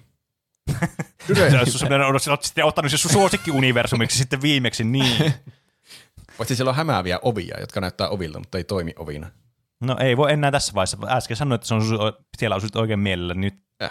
elää sun valintojen kanssa. Siellä on joku kolme karakterimodelia, niin sekin voi olla vähän ahistava. Voisi olla tiedemies tai vartija. Ö, entä Gears of War? Nyt aletaan mennä jo loppua kohti. Tai siis ollaan erittäin lopussa jo. Dyrenaar ehdotti. Vastataan nyt sitten Gears of War. Planeetta, jota ihmiset asuttaa, on äärimmäisen vaarallinen. Raakalaismaisia mörköjä voi kaivata esiin mistä vaan, jotka ihmiset nähdessään mm. ampuu, silpoo, soseuttaa tai kaappaa mukaansa jonkinlaiseen painajasmaiseen hautomoprojektiin. Pysyvä turvapaikka taitaa olla Niin. myytti. Armeijaan liittyminen saattaa olla typerämpiä valintoja elämässä selviytymiselle, mutta työetuinen vertaistaan vaille olevat kuntosalit ja ravitsemusohjelmat, sillä Kogin sotilailla on keskimäärin paksumpi niska kuin Thanoksella. Toisaalta omalla tuurilla sattuisi karminen arpa kohdalle ja olisin se ruukie, joka kuolee tarkka-ampujan luotiin ekana päivänä. Hmm. Mä oon pelannut joskus, joskus vuosia vuosia sitten jotain Gears of Waria. Hmm. Ja kyllä se aika hostiililta ympäristöltä vaikutti. Niin. Mutta, Jep. mutta se oli kuitenkin semmoinen niin perinteisemmän oloinen sotatilanne kuin sitten tuo kirjaimellinen helvetti. Hmm. Ei se- Taistellaanko Niin. siinä alieneita vastaan vai? En muista enää yhtään, mitä vastaan siinä taisteltiin. Mä muistan, että siinä juostiin aina seuraavan suojan taakse ja sitten kurkittiin ja ammuttiin jotain. Ja niillä on joku laaseri, mikä avaruudesta voi tuhota jonkun vastustajan joukon. Hmm. Nyt on kyllä vaikeita kysymyksiä. Hmm.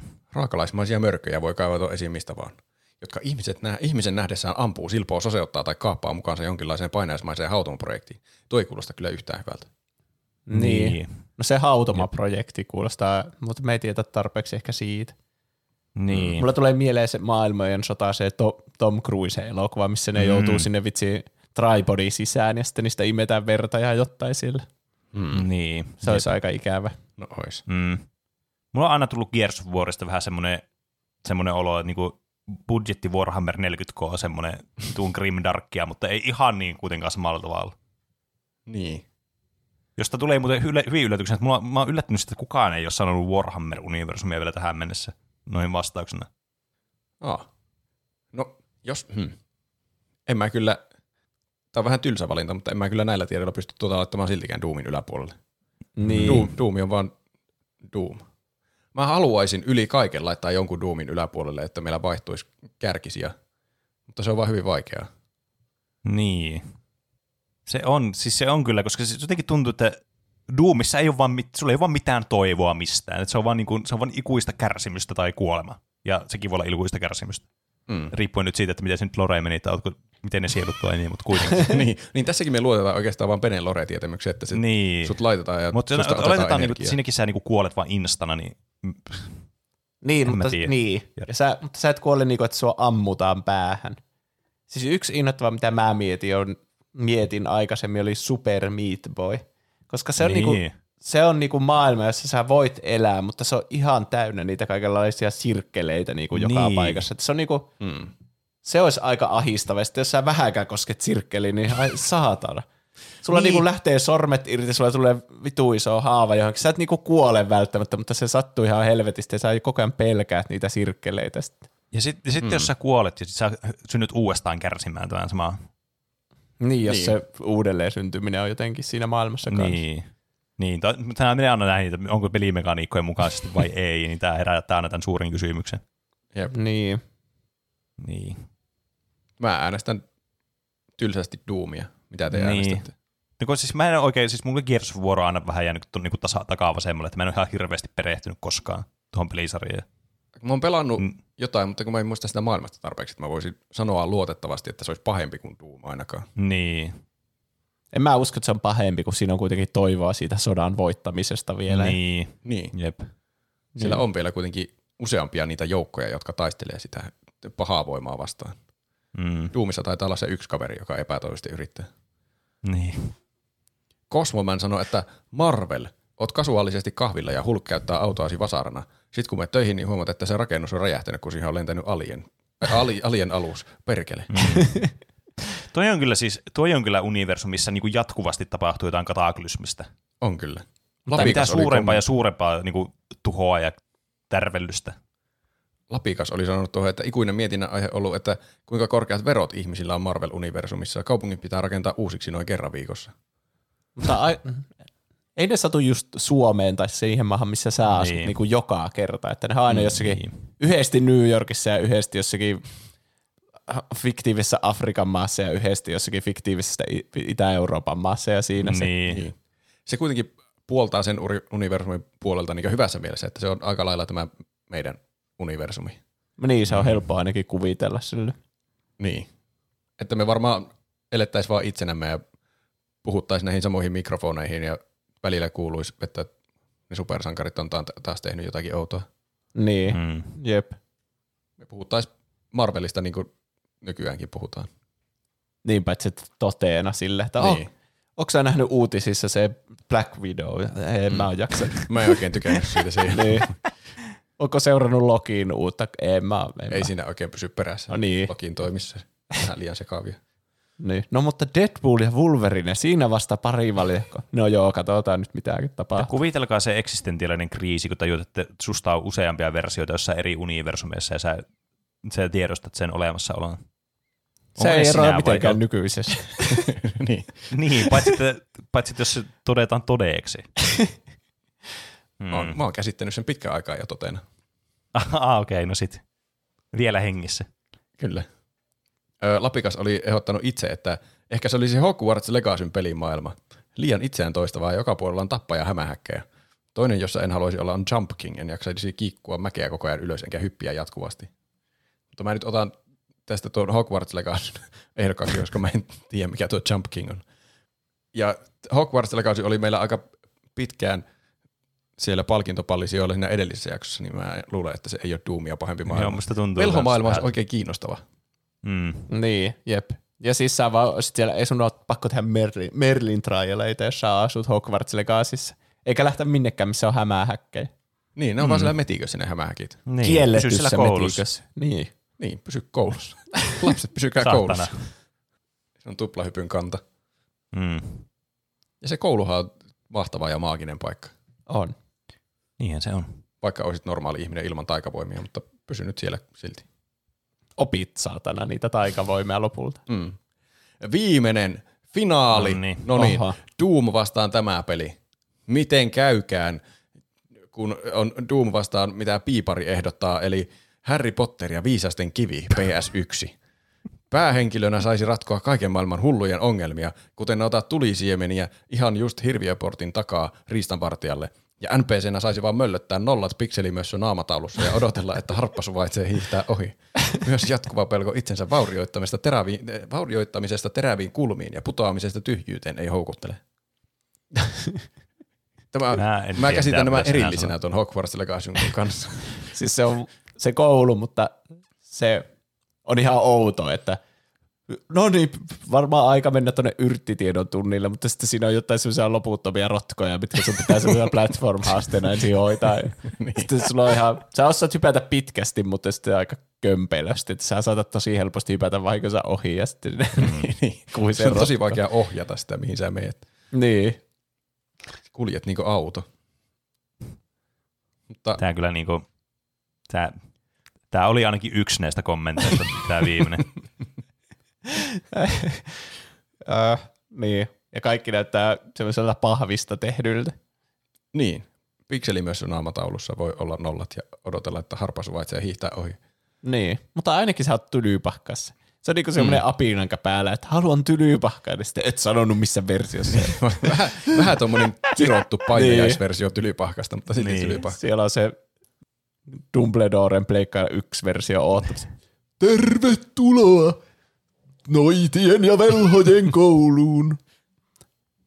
Mutta älkää menkö kolmannen kerroksen kierrettyyn käytävään tai teitä kohtaa kuolema. Kuolema? Millä tavalla? Hyvin tuskallisella tavalla. Liekkiä. hyvää loppuvuotta kaikille. Noit se sanoisi. Kyllä. Mm. Mutta Pah. vaikka siellä kohtaa kuolema, niin se ei voi olla yhtä paha kuin helvetin liekki kuolema ja sitten Mm. ikuisena varavirtalähteenä toimiminen. Niin. Sitten, tai siis niin kuin pelkästään jos ajattelee el- tätä niin kuin sun niin kuin elinajan odotetta, niin Doomissa vaan niin kuin yksinkertaisesti kaikista lyhin elinajan, elinajan, odot- elinajan odotessa. Niin kuin Niin on. selviytyminen mahdotonta. Kyllä. Tässä vaiheessa viimeistään on varmaan selvää, että mä en järjestänyt näitä mihinkään semmoiseen järjestykseen, Joo. että tässä olisi tullut loppuhuipennus. Tämä piti olla autenttinen kilpailu. Mutta Mm. mä vähän odotin, että joku Doomin kaltainen sieltä selviää voittajana. Niin. Mä, mä toivoin, että joku yllätysvalinta olisi mennyt siitä ohi, niin kuin Baba is you, mutta ei pystynyt. Niin. Mä sanoisin, että jos joku muu voittaisi tämän, niin se olisi Baba Is You. Jos, niin kuin, me ei vaan tiedä tarpeeksi, että mitä tapahtuu, jos joku pysäyttävä universumi ja se lakkaa toimimasta kokoon. Niin. Niin. niin. Lakkaatko sä toimimasta silloin, koska sitten se olisi ihan, sä vaan niin kuin, no niin, kaikki vaan loppu yhtäkkiä. Niin. Mutta sä jos et kuole, ja- vaan sä jäät vaan freesaat. Niin, Niin, jos mutta jää vai semmoiseksi jäätkö sä? Tietoiseksi loppuu. kuitenkin. Niin.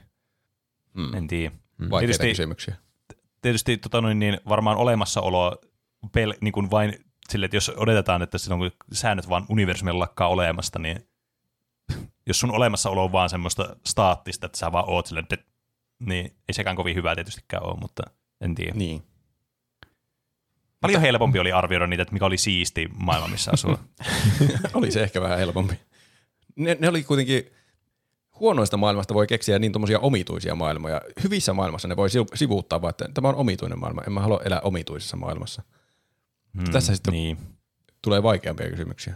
Mutta silti aika lopulta jopa ennalta arvattavaan lopputulokseen päädyttiin, että Doom, Mm. niin kuin Mutta nyt se on, sanotaan, se on, nyt se on tieteellisesti todistettu, että Doom. Niin. Niin. Sitä voi pelata millä tahansa laitteella tai eliöllä, ja se on myös kaikista huonoin maailma, missä elää. Nyt jos joku teille joskus kysyy, että mikä olisi huonoin maailma, missä elää, niin tiedätte oikean vastauksen.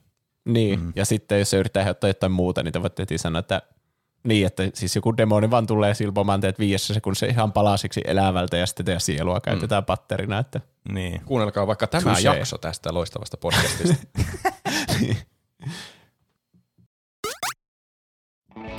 Tänä keväänä Astral Plus-sovelluksesi etusivulle ilmestyy uusi, kansainvälistä menestystä kerryttänyt oikeussalin draama. Paholaisen asianajaja. Seuraa paholaisen ja asianajajan taistelua epäoikeudenmukaista oikeusjärjestelmää vastaan. Vain Astral Plusalla. Hyvää Risen lakimiespalvelut, Sauli puhelimessa. No, se on saatana täällä helvetistä moroa. Olin tosiaan ollut tuossa yhteydessä jo sähköpostilla, mutta päätin nyt kuitenkin soittaa joo. Katoppa, kun kävi semmonen pikku probleema mulla tossa, että, että mulla oli nostettu tämmönen ryhmäkanne ja tarvisi vähän jeesiä, kun tuo sovittelusopimuksen vaatimukset on aivan järjettömiä. Jahas, jahas, totta kai, totta kai. Mi- minkälaista sopimusta siltä on tarjottu? No niin, no katokkos nuo tuho omat sielut vaatii mulle 500 000 vuotta kotiarestia ja 25 000 euroa henkisestä kärsimyksestä korvausta Aivan järjetöntä, eiköstä? 500 000. Oho. No se on kyllä aika sieltä yläpäästä. Joo, kyllä me jotakin keksitään, älä huoli. Joo, joo, täältähän nämä sun lappuset löytyikin. No niin, katsotaan, katsotaan, minkälaista täällä Joo. tuota tuota. Sinä oot ilmeisesti useampiakin ihmisiä pitänyt vankina. No joo, onhan noita. Mutta siis eihän ne varsinaisesti voi sanoa, että vankina olisivat olleet. Niin no tässä lukee, että vangittiin ikuisesti helvetin kärsimykseen.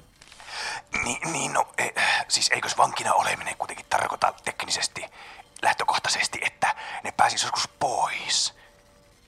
Joo. No jos, jos jätetään tuo argumentti sitten puolustuksessa vaikka varalle, jos tiukka paikka tulee. No toinen on sitten tuo kärsimys, että ilmeisesti aikamoisen huonossa olossa on heitä pidetty. Liekeistä ainakin selkeä maininta. Ah, No mutta katoppa, kun se kuuluukin asiaan. Pahat ihmiset joutuu liekkeihin, niin se toimii. Ja, ja, ja jotkut noista vaikuttaa ihan tyytyväisiltä kohtaloonsa. Aivan, aivan. Mi- Mitäs nämä ihmiset olivat sitten tehneet? No, kuule, no kuulepa kun, no kuulepa kun yksi vaikka tuolla, olikohan Teemu Karjalainen, niin oli ryöstänyt Holopasen mummon postillisen teeastiasto. Oli kuule ostettu Ruottista asti vuonna 51 ja toinen taisi olla Eddie Sampi vai Sampilahti, en nyt muista, mutta käänsi joka tapauksessa aina naapurissa vessapaperin rulla väärinpäin. Holopaisen mummon teeastiaston. No sanoppa muuta, sanoppa muuta. Kyllä vähemmästäkin jo joutuu murskaimeen. Mihin murskaimeen? Äh, jaa, sitäkö siellä syyttöstä mainittu? No ei oteta sitä sitten erikseen puheeksi. Joo. Ei oteta, ei. Tota, tässä näitä syytteitä on aika lailla. Ei ole ehditty vielä edes tuonne seuraavien sivujen kansanmurhiin. Niin joo, katoppa kun mulla oli ihan perusteltava syy näihin.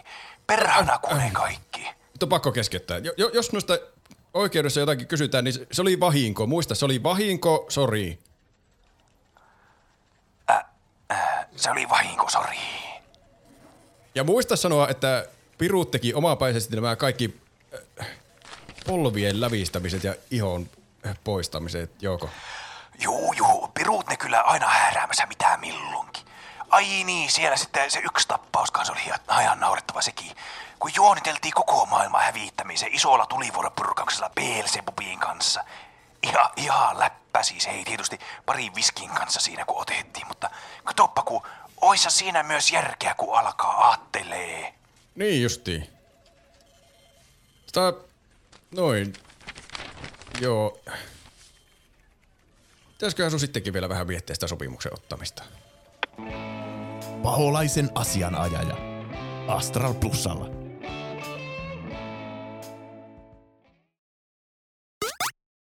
Ja näin olemme palanneet. Minulla niin kuin varmaan teillä muillakin, kun mietittiin noita helvetin liekkejä ja kuinka ihmisliha siellä käristyy, niin oikein vesi herahti kielelle ja alkoi pohtimaan, että mitäköhän tänään olisi ruuaksi. Pene, mitä tänään on ruuaksi? Tänään kokataan kuule sellainen tuplahyppy-podcast-aihe, että kyllä vesi herähtää kielelle tätä kuunnellessa. Eli, kuten mä tuossa viime jaksossa, tai tuossa niin tämän jakson ihan alussa mainitsin, että mistä tämä idea lähti, niin tosiaan lähti siitä liikenteessä, että mä olin Berliinin pelimuseossa ja huomasin siellä tämmöisen pikku vihkosen. Siellä oli semmoisia vihkosia, jotka käsitti pelejä ja semmoisia niin pelien konsepteja ja muita. Tämmöisiä ihan pieniä tämmöisiä hupasia, teettekö asioita, mitä lukee ja missä on kivoja kuvia ja näin poispäin. Yksi niistä oli semmoinen, mikä herätti mun mielenkiintoa, oli silleen, tämä olisi aivan u- todella mielenkiintoinen podcasti-aihe. Ja näinhän se on. Mä voin tälle teille sanoa jo valmiiksi, että tämä on aivan loistava aihe. Uskon itseni täydellisesti.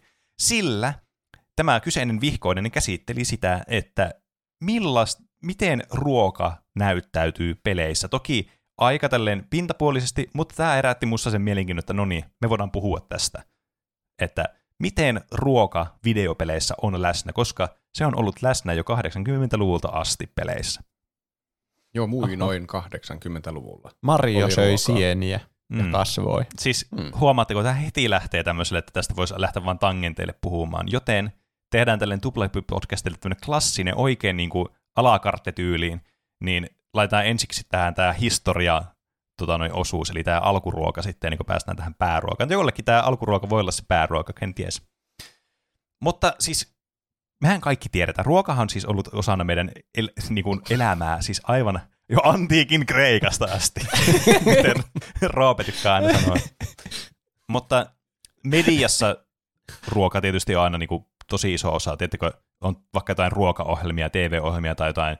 Tässä on minun ruokablogini, missä minä kerron minun ruuistani, tai tiedättekö, ruokavideoita. Me ollaan puhuttu tässäkin podcastissa, ainakin vähintäänkin pre ollaan puhuttu ruokavideoista joskus, jostain TikTokeista tai tällaisesta. Mukbangeista. No mukbangista Ja ollaan muun muassa puhuttu kanssa, niin. Ja elokuvien saralla muun muassa Tarantino on käyttänyt ruokaa semmoisena, että se kuvastaa, että tällä hahmolla on nyt valta tässä tilanteessa, että aina se syö niinku sen to- toisen hahmon edessä jotain ja osoittaa mm. dominanssia. Mm. Brad Pittillä on aina jotain suussa, kun se on missä tahansa kohtauksessa. Niin, Kieli jep. ja hampaat. Kyllä. Nämä tärkeät e- niin kuin elimet, mitä me tarvitaan meidän ruoan prosessointiin. Mutta pelis, peleissäkin siis samalla tavalla ruoka on ollut mukana, mutta siis ruoka on semmoinen konsepti, mitä ei hirveästi niin kuin ajattele aktiivisesti, tiettekö? Et jos et sä ole ruokaan niin kuin tosi perehtynyt, tai semmoinen, että niin ruoka on sulle tärkeä tämmöinen kiinnostuksen kohde, niin kuin vaikka tehdä ruokaa tai niin kuin syödä silleen niin kuin erilaisia ruokia, vähän niin kuin ruokakulttuuria ymmärtää ja näin poispäin, niin sitä ei tule ajatelleeksi, koska se on semmoinen asia, että me tarvitaan sitä elämää, tiettekö? Ilman sitä me vaan ripaataan ja se ei ole kovin hyvä asia. Ää, Mm-mm. ja näin ollen me ei välttämättä huomioida tai tiedosteta edes sitä asiaa, että tosiaan peleissäkin on siis ruokaa aika monesti mukana. Ja tämän jakson jälkeen te ette ikinä tule enää niin kuin, olemaan huomaamatta sen ruoan läsnäoloa peleissä. Eli mistä tämä kaikki? Mikä oli ensimmäinen peli, missä oli ruokaa mukana? D&D. Hmm. Ää, videopeli. D&D-videopeliversio. Joku niistä, niitähän oli heti alussa, niitä D&D-pelejä. Jotain mudeja tai tämmöisiä. Niin, Tekstipohjaisia tietokonepelejäkö? No, Niin. jos mä kerron teille, niin, tota noin, niin no me, me tiedetään, että, no itse asiassa joo. Ö, äh, kuten sanottu, 80-luku oli tuommoinen vuosi, mikä mä mainitsin teille. Varmaan teille tuttu arcade-peli, josta meillä on aihe, kun Pac-Man ilmestyi tuolla. Totta, Ja tuon se, olisi syö, voinut kyllä hei, arvata, jos olisi keksinyt Pac-Manin. Ja se to- syö vaikka mitä. Se Niin. syö niitä pisteen Niitä juttuja. palveluita. Mä en tiedä, edustaako ne mitään ruokaa, mutta On ne ruokaa. Eikö, se, eikö siinä ollut joku tarina, että se kehitettiin, että no niin, tätä voi naisetkin pelata, mutta mit, mistä naiset tykkää, tehdä, kun miehet tykkää jotakin ampua ja tappaa ja mitä pelata pelejä. Naisethan tykkää syödä. Tehdään niille tämmöinen syömispeli. Siis bingo! niin. Sieltä niin, tonne, Roope on hyvin kuunnellut aiheen, Pac-Man-aiheen, mitä, mikä meillä oli joskus kauan sitten. Koska Joo. kyllä, näin tämä alun perin sai tämän idean Toru Iwatani ää, kun vuoteen, vuoden 80 ilmestyneestä niin siis arcade-pelilaitteesta, eli siis Pac-Man, joka on varmasti kaikille tuttu. Ja juuri siitä syystä, että se halusi tehdä pelin, joka keskittyy siis syömiseen, jossa niin kuin se syöminen on se kaikista oleellisin osa sitä peliä. Ja näinhän siinä on, koska se sun hahmo, sen ainoa niin kuin, asia, tai se ainoa niin kuin, agenda on syödä kaikki sitä näytöltä ne pelletit ja ne kaikki jutut. Mm. Ja tässä tulee myös tässä pelissä niin erilaisia hedelmiä, niin kuin, mitä niin kuin voi syödä, jotka on myös niin kuin illustroitu just tämmöisellä pikseligrafiikalla sitten, joita Onko ne, syödä. mitkä on niissä kulmissa? Ö, ei, ne, ne, kulmissa on ne isot pelletit, millä voi sitten syödä Ai, niitä okay. haamuja. Ne menee sitten siihen vaurioituvaan tilaan, jolloin ne voi syödä.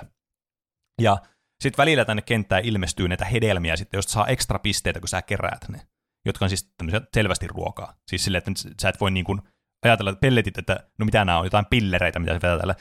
Mutta nämä hedelmät on niin kuin, nämä on ihan suoraan, niin kuin näkee, että nämä on ruokaa. Kyllä. Ne näyttää kyllä hedelmiltä nuo hedelmät. Että, ja siinä on just, ne on semmoisia, te, niin kuin teettekö, tehty, vaikka nämä on yksinkertaisesti pikseligrafiikalla tehty, niin kuitenkin siihenkin kiinnitettiin huomiota, että ne on tehty semmoisen niin kuin herkullisen näköiseksi, että ne on semmoisia, hmm, mä haluan tuon tuolta. Ja syöminen sitten on ollut monena, tai, tai ruoka ollut sitten monena teemana niin kuin muissakin peleissä, tai ehkä pikemminkin, mitä me ymmärretään nykyään, niin ruoka on useasti niin kuin pelimekaniikka peleissä. Tiedättekö, Mm. vaikka tyyliin HP pick tai et jo- jossakin selviytymispeleissä niin sä tarvitset syö, syödä tai jotain buffeja tai muuta. Um, Breath Mutta- of the Wildissa pitää kokata ruokia, että saa lisää voimia. niin, kyllä. Tai sitten jos sä oot laiska, niin sä vaan laitat pelin pauselle ja syöt niitä raakoja omenia enkumittarin täytä. Niin. niin, esimerkiksi. Mä en onnistunut löytämään aikaisempaa esimerkkiä videopelistä, jossa olisi ruoka niin kuin mukana. Mä yritin etsiä, mutta tämä kaikki tiet aina johti tähän Pac-Maniin. Et jos joku, mm. joku peli olisi ollut, joka olisi ollut aikaisempi esimerkki vielä ruuasta pelissä, niin sitä nyt ei valitettavasti mä en onnistunut löytämään, mutta tämä on niin kuin ihan selvästi ensimmäinen peli, jossa niin kuin ruoka on todella keskeinen osa tätä peliä. Um, niin. mm. Vuonna 1982 ilmestyi tämmöinen arcade-peli kuin Burger Time, joka on myös hyvin ruokasentrinen peli sitten. Eli siis tässä kasa, mennään tämmöisellä niin kuin, ää, tota noin, niin sulla on tämmöinen kenttä, leiska siinä, missä on niin semmoisia tikkaita ylös alas pääsee, niissä on semmoisia platformeja, ja sitten siellä menee semmoinen kokkivihollinen, ja Mr. Hot Dog, Mr. Pickle ja Mr. Egg, jotka on tämmöisiä sun vihollisia. Mä oon pelannut tätä. Niin. Ihan jollakin arcade-laitteella. No niin. Eli siis tässä pitää kävellä näiden ainesosien päältä, että ne tippuu siihen burgeriin niin kuin päälle. Tai siis kun sä kävelet, ne on niin kuin eri tasoilla ne burgerin ainekset, ja kun sä kävelet kokonaan sen läpi, niin se tippuu sinne niin kuin alemmas se burgerin aines. Se on tarkoitus kasata ne kaikki burgerit, mitä siinä on. Mm. Eli, tämä on niin kuin Pac-Man oikeastaan, mutta vähän niin. erilainen. Niin, tämä on siis tämmöinen kävelypeli niin käytännössä. Yrität kävellä vaan ja sulla on joku ase tässä, taisi olla, että sä jollakin pippurilla pystyt joskus sumuuttamaan jotakin. Pippurisuihket. Ja sitten jos, niin, jos näistä joku näistä tyyliin joku Mr. Pickle jäi vaikka tonne, niin sen ainesosan alle, niin se tyylin kuoli siihen se vihollinen. Että sä pystyt silläkin tavalla niin kuin, eliminoimaan näitä sun vihollisia. Mut tässä niin kuin... siitä tulee sitten suolakurkku sinne hampurilaisen mm, väliin. Kyllä. Se on nerokas peli. Jep. En sitten tiedä tästä Mr. Hotdogista, että millainen hodarihamppari onko kovin hyvää yhdistelmä. Hei, ehkä.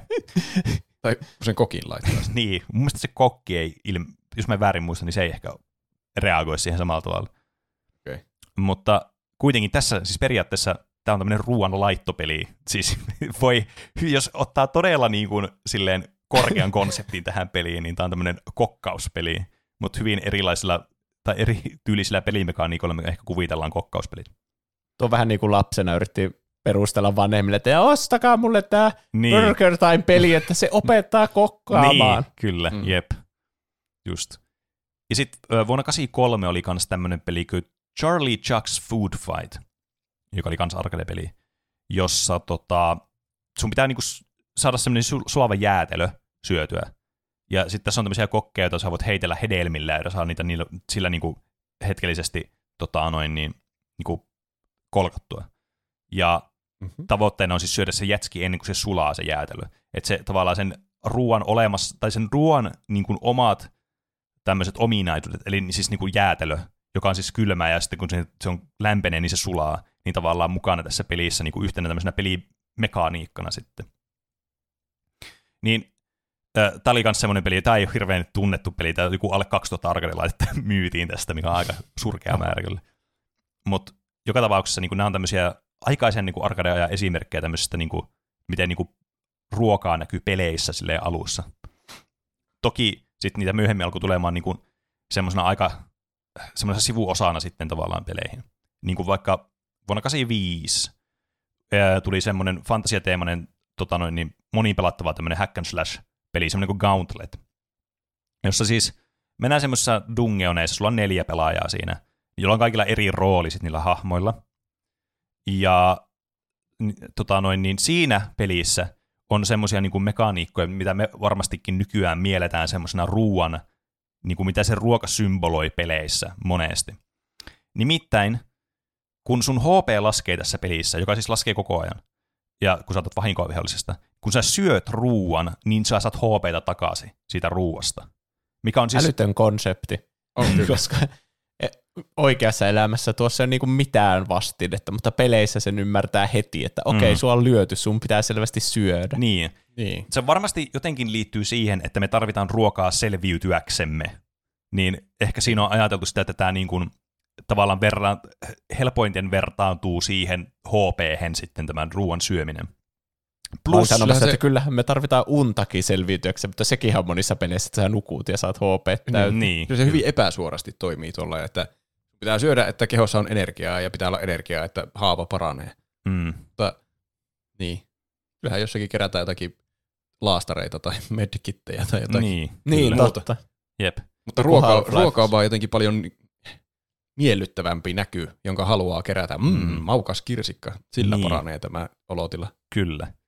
Ja mikä tästä tekee mielenkiintoista tästä Gauntletista erityisesti, sen lisäksi, että sun HP latautuu sillä, kun sä syöt, niin on se, että tässä periaatteessa tässä pelissä on siis nälkämittari, koska sun HP laskee siis koko ajan tässä pelin aikana. Niin siis Aika käytännössä sun ahdistavaa. täytyy syödä, että sä et kuole tässä pelissä. Niin kuin oikea elämä, Mm. realistista. Kyllä. Niin. Niin, Pitäisi hankkia joku semmoinen, sitten kun meillä on kaikilla jotkut semmoiset Apple Vision lasit päässä, kun ne tulee mandatoriseksi, niin, niin kyllä se sitten, väistämätön vuosi tulos. niin, niin sitten siinä kaikille pitää laittaa semmoinen nälkäbaari, mikä laskee koko ajan. Ja sitten sun pitää syödä, että se nousee. Ja sitten kun se menee nollaan, niin sä vaan kuolet. niin semmoinen, se vaan räjähtää ne lasit. se on niinku se, eikö se joku Oculuksen kehittäjä kehittänyt ne VR-lasit, missä jos sä kuolet pelissä, niin sä kuolet oikeassa Joo, se, se elämässä. taideteos, joo, missä on semmoinen Niin, mukavasti semmoinen räjähde siinä otsalla, joo. Jep. Joo. mutta Apple tekisi joku subscriptioni, että jos Niin. et sä maksa sitä, niin se räjää. Totta. Ollaan realistisia. Um, samana vuonna tuli myös Japanissa niin tämmöinen tietokone, kotitietokonepeli kuin Xanadu, joka oli tämmöinen action RPG-peli, jossa siis myös tavallaan, jos sä, jotta sä, niin kun sun HP ei lähde niin kun tippumaan, niin sä, sun täytyy syödä ruokia. Että toi vuosi 85 selvästikin oli tämä ruoan vallankumous sitten peleissä. Että miten nämä ruokamekaniikat sitten oikeastaan lähti. Koska siis, kuten tässäkin vaiheessa on sanottu, siis me automaattisesti yhdistetään ruoka, että sä saat HPtä ruuasta monessa pelissä. Jos sä näet, että sulla HP vähissä ja sä saat ruoan, niin sä oot silleen, no niin mä saan HPtä tosta. Niin kuin vaikka Mm, Castlevania ää, esimerkkinä, 86 ilmestyi vuosi tämän jälkeen, niin siinäkin ne ruuat antaa sulle HPtä. Sä lyöt sillä sun ruoskalla jotakin seinää, jossa tippuu joku ruoka. Joku, mmm, onpas herkullisen näköinen ruoka tuolta seinästä tuli. Sitten sä syöt sen ja sun HP nousee. Ja Ja- aina ne poimitaan jostakin maasta. Niin, sille, kyllä. "Haa, Jos Olen se- täällä linnassa, mutta kanankoipi on tuossa lattialla. Mm, mm, Niin, mm. kyllä. Niin kuin vaikka jossain tappelupeli tai tämmöisessä niin kuin, tiedättekö, uh, hack and slash tämmöisessä, tai tämmöisessä brawleripeleissä, tiedätkö, mistä mennään sivulta vasemmalta oikealle, niin, niin kuin vaikka joku Final Fight, 89 ilmestynyt, niin siinäkin tavallaan, kun välillä tulee näkyy niitä maassa, niitä, hei, tuossa on joku tämmöinen ruoka, että mä saan sillä HP takaisin ja tälleen. Se on just jossakin maassa vaan semmoinen lautanen, jossa on joku vitu kanaankoipi tai joku. niin. Mm. Ja se on tosi jännä, koska se on niin automaattinen se reaktio siihen, että me ollaan niin totuttu siihen, että tavallaan se ruoka hiilaa. Ja sitä ei koskaan ole ikinä, tai koskaan ikinä, olipa redundanttista, sitä ei ikinä kyseenalaistanut sitä mekaniikkaa. Että sä näet ruoan ja saat HPtä, sä et niinku ikinä ajattele sitä silleen, että no miksi? Tavallaan, tiedätkö, jos sä okei, ruoka HP, Niin. yes. Niin. Se on yksi niistä, vähän niin kuin jos yksi tynnyri on punainen, niin sä tiedät, että jos sä ammut Niin. sen, niin se räjää. Jep, Niin. kyllä. Et, to- toi on kyllä siis todella jännittävä niin kuin konsepti. Ja toki sitten niin kuin myöhemminhän sitten tota, ää, no, joo, my, no joo, ehkä ne on myöhemmin yleistynyt nuo selviytymispelit sitten enemmän, jossa toki onhan niitä siis ollut jo siis pitkin vuosikymmeniä, mutta paljon isompia ja suositumpi genrehän selviytymispeleistä on myöhemmin tullut, ja niissähän monesti sulla on nimenomaan joku dedikoitu syömismittari sitten, jota sun täytyy ylläpitää sillä, että sä syöt asioita. Tai vaihtoehtoisesti juot asioita. Joissakin peleissä voi olla erikseen syömis- ja juomismittari, tai että sulla on niin kuin nälkä- ja janomittari, niin kuin vaikka Subnautikassa, jota sun mm. täytyy ylläpitää niin kuin just luonnollisesti syömällä jotakin, esimerkiksi kasveja tai sitten tota noin, niitä kaloja Subnautikon tapauksessa, tai sitten juomalla vettä vesipullosta. Ehkä ton, Sitä takia, siellä on ainakin paljon. ehkä ton takia mä en tykkää selviytymispeleistä, kun oikeassa elämässäkin sun pitää koko ajan välittää sun nälkä- ja janotilanteesta. Mm. Mm. Niin se on vähän niin kuin, sitten sä joudut huolehtia niistä kahdesti, jos myös pelissä on ne samat Niin, mittarit. Mä oon tullut samaan tulokseen mun Mm. pelimieltymyksissä. Mä oon koittanut jotain survival-pelejä, ja mä oon tullut siihen tulokseen, että se on vaan liian stressaavaa. Mä en Mm. rentoudu siinä niin kuin jossain muussa pelissä. Siis toi on kyllä ihan totta. Ja munkin mielestä niin kuin paras selviytymispelin mekaniikka, tai siis paras tapa, millä tämmöinen ruokamekaniikka selviytymispelissä on, niin on semmoinen, että se ei niin kuin sun, sun selviytyminen ei suoranaisesti riipu siitä, mutta se antaa sulle niin ison edun se syöminen tai juominen, että tavallaan sä haluat tehdä sitä. Esimerkkinä Valheim tämmöistä pelistä. Joo. Eli siis sun ei tarvi syödä siinä pelissä mitään. Mutta kun sä syöt, niin sun stamina ja HP-mittari kasvaa väliaikaisesti, väliaikaisesti kun sä syöt. Eli vaikka joku vartin ajan se on paljon isompi, jos sä oot syönyt jonkun tämmöisen niin kuin, jotain ruokaa sieltä, marjaa tai jotain lihaa, paistettua lihaa tai jonkun sopaan tai jotain mm. tämmöistä. Mutta se on paljon houkuttelevampaa siinä vaiheessa, kun sun ei tarvitse jatkuvasti miettiä sitä, että nyt mun täytyy syödä, että mä kuolen, vaan se, että okei, nyt mä haluan tehdä jotain juttuja, niin tämä niin edesauttaa tämän mun tekemistä. Ja me varmasti tullaan palaamaan tässä aiheessa monestikin monenlaisiin tämmöisiin vastaaviin mekaniikkoihin sitten. Mutta ruoka on siis myös semmoinen niin tosi äh, tämmöinen matalalla ollut hedelmä myös tota noin, niin, erinäisille niin mainostarkoituksille sitten peleissä. Et se on ollut ehkä semmoinen, niin kuin, semmoinen selkein ja semmoinen, niin kuin, mikä on jäänyt ehkä e-, eniten mieleen semmoinen, niin kuin, että mihin vaikka pelejä tämmöisenä niin kuin markkinointivälineenä on voitu käyttää. Eli esimerkiksi siis, kun puhutaan vaikka siis semmoista peleistä kuin Donald Land jostain vuodelta 88, joka oli tämmöinen McDonald's niin kuin, peli. Siis se oli niin kuin peli, joka siis käytännössä mainostaa siis McDonald'sia. Siis mit, mitä muutakaan. Se on niinku Pepsi Man-peli. No vähän niin kuin. Ah. Ja sitten niinku Bill's Tomato Game, game joka oli vuonna 1998 tullut Heinz Ketsup-peli. Et tämmöisiä on ollut siis tosi pitkään.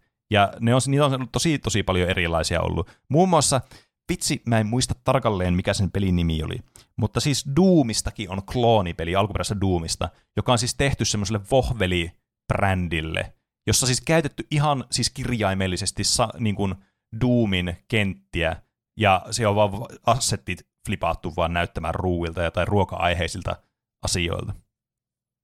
Ah.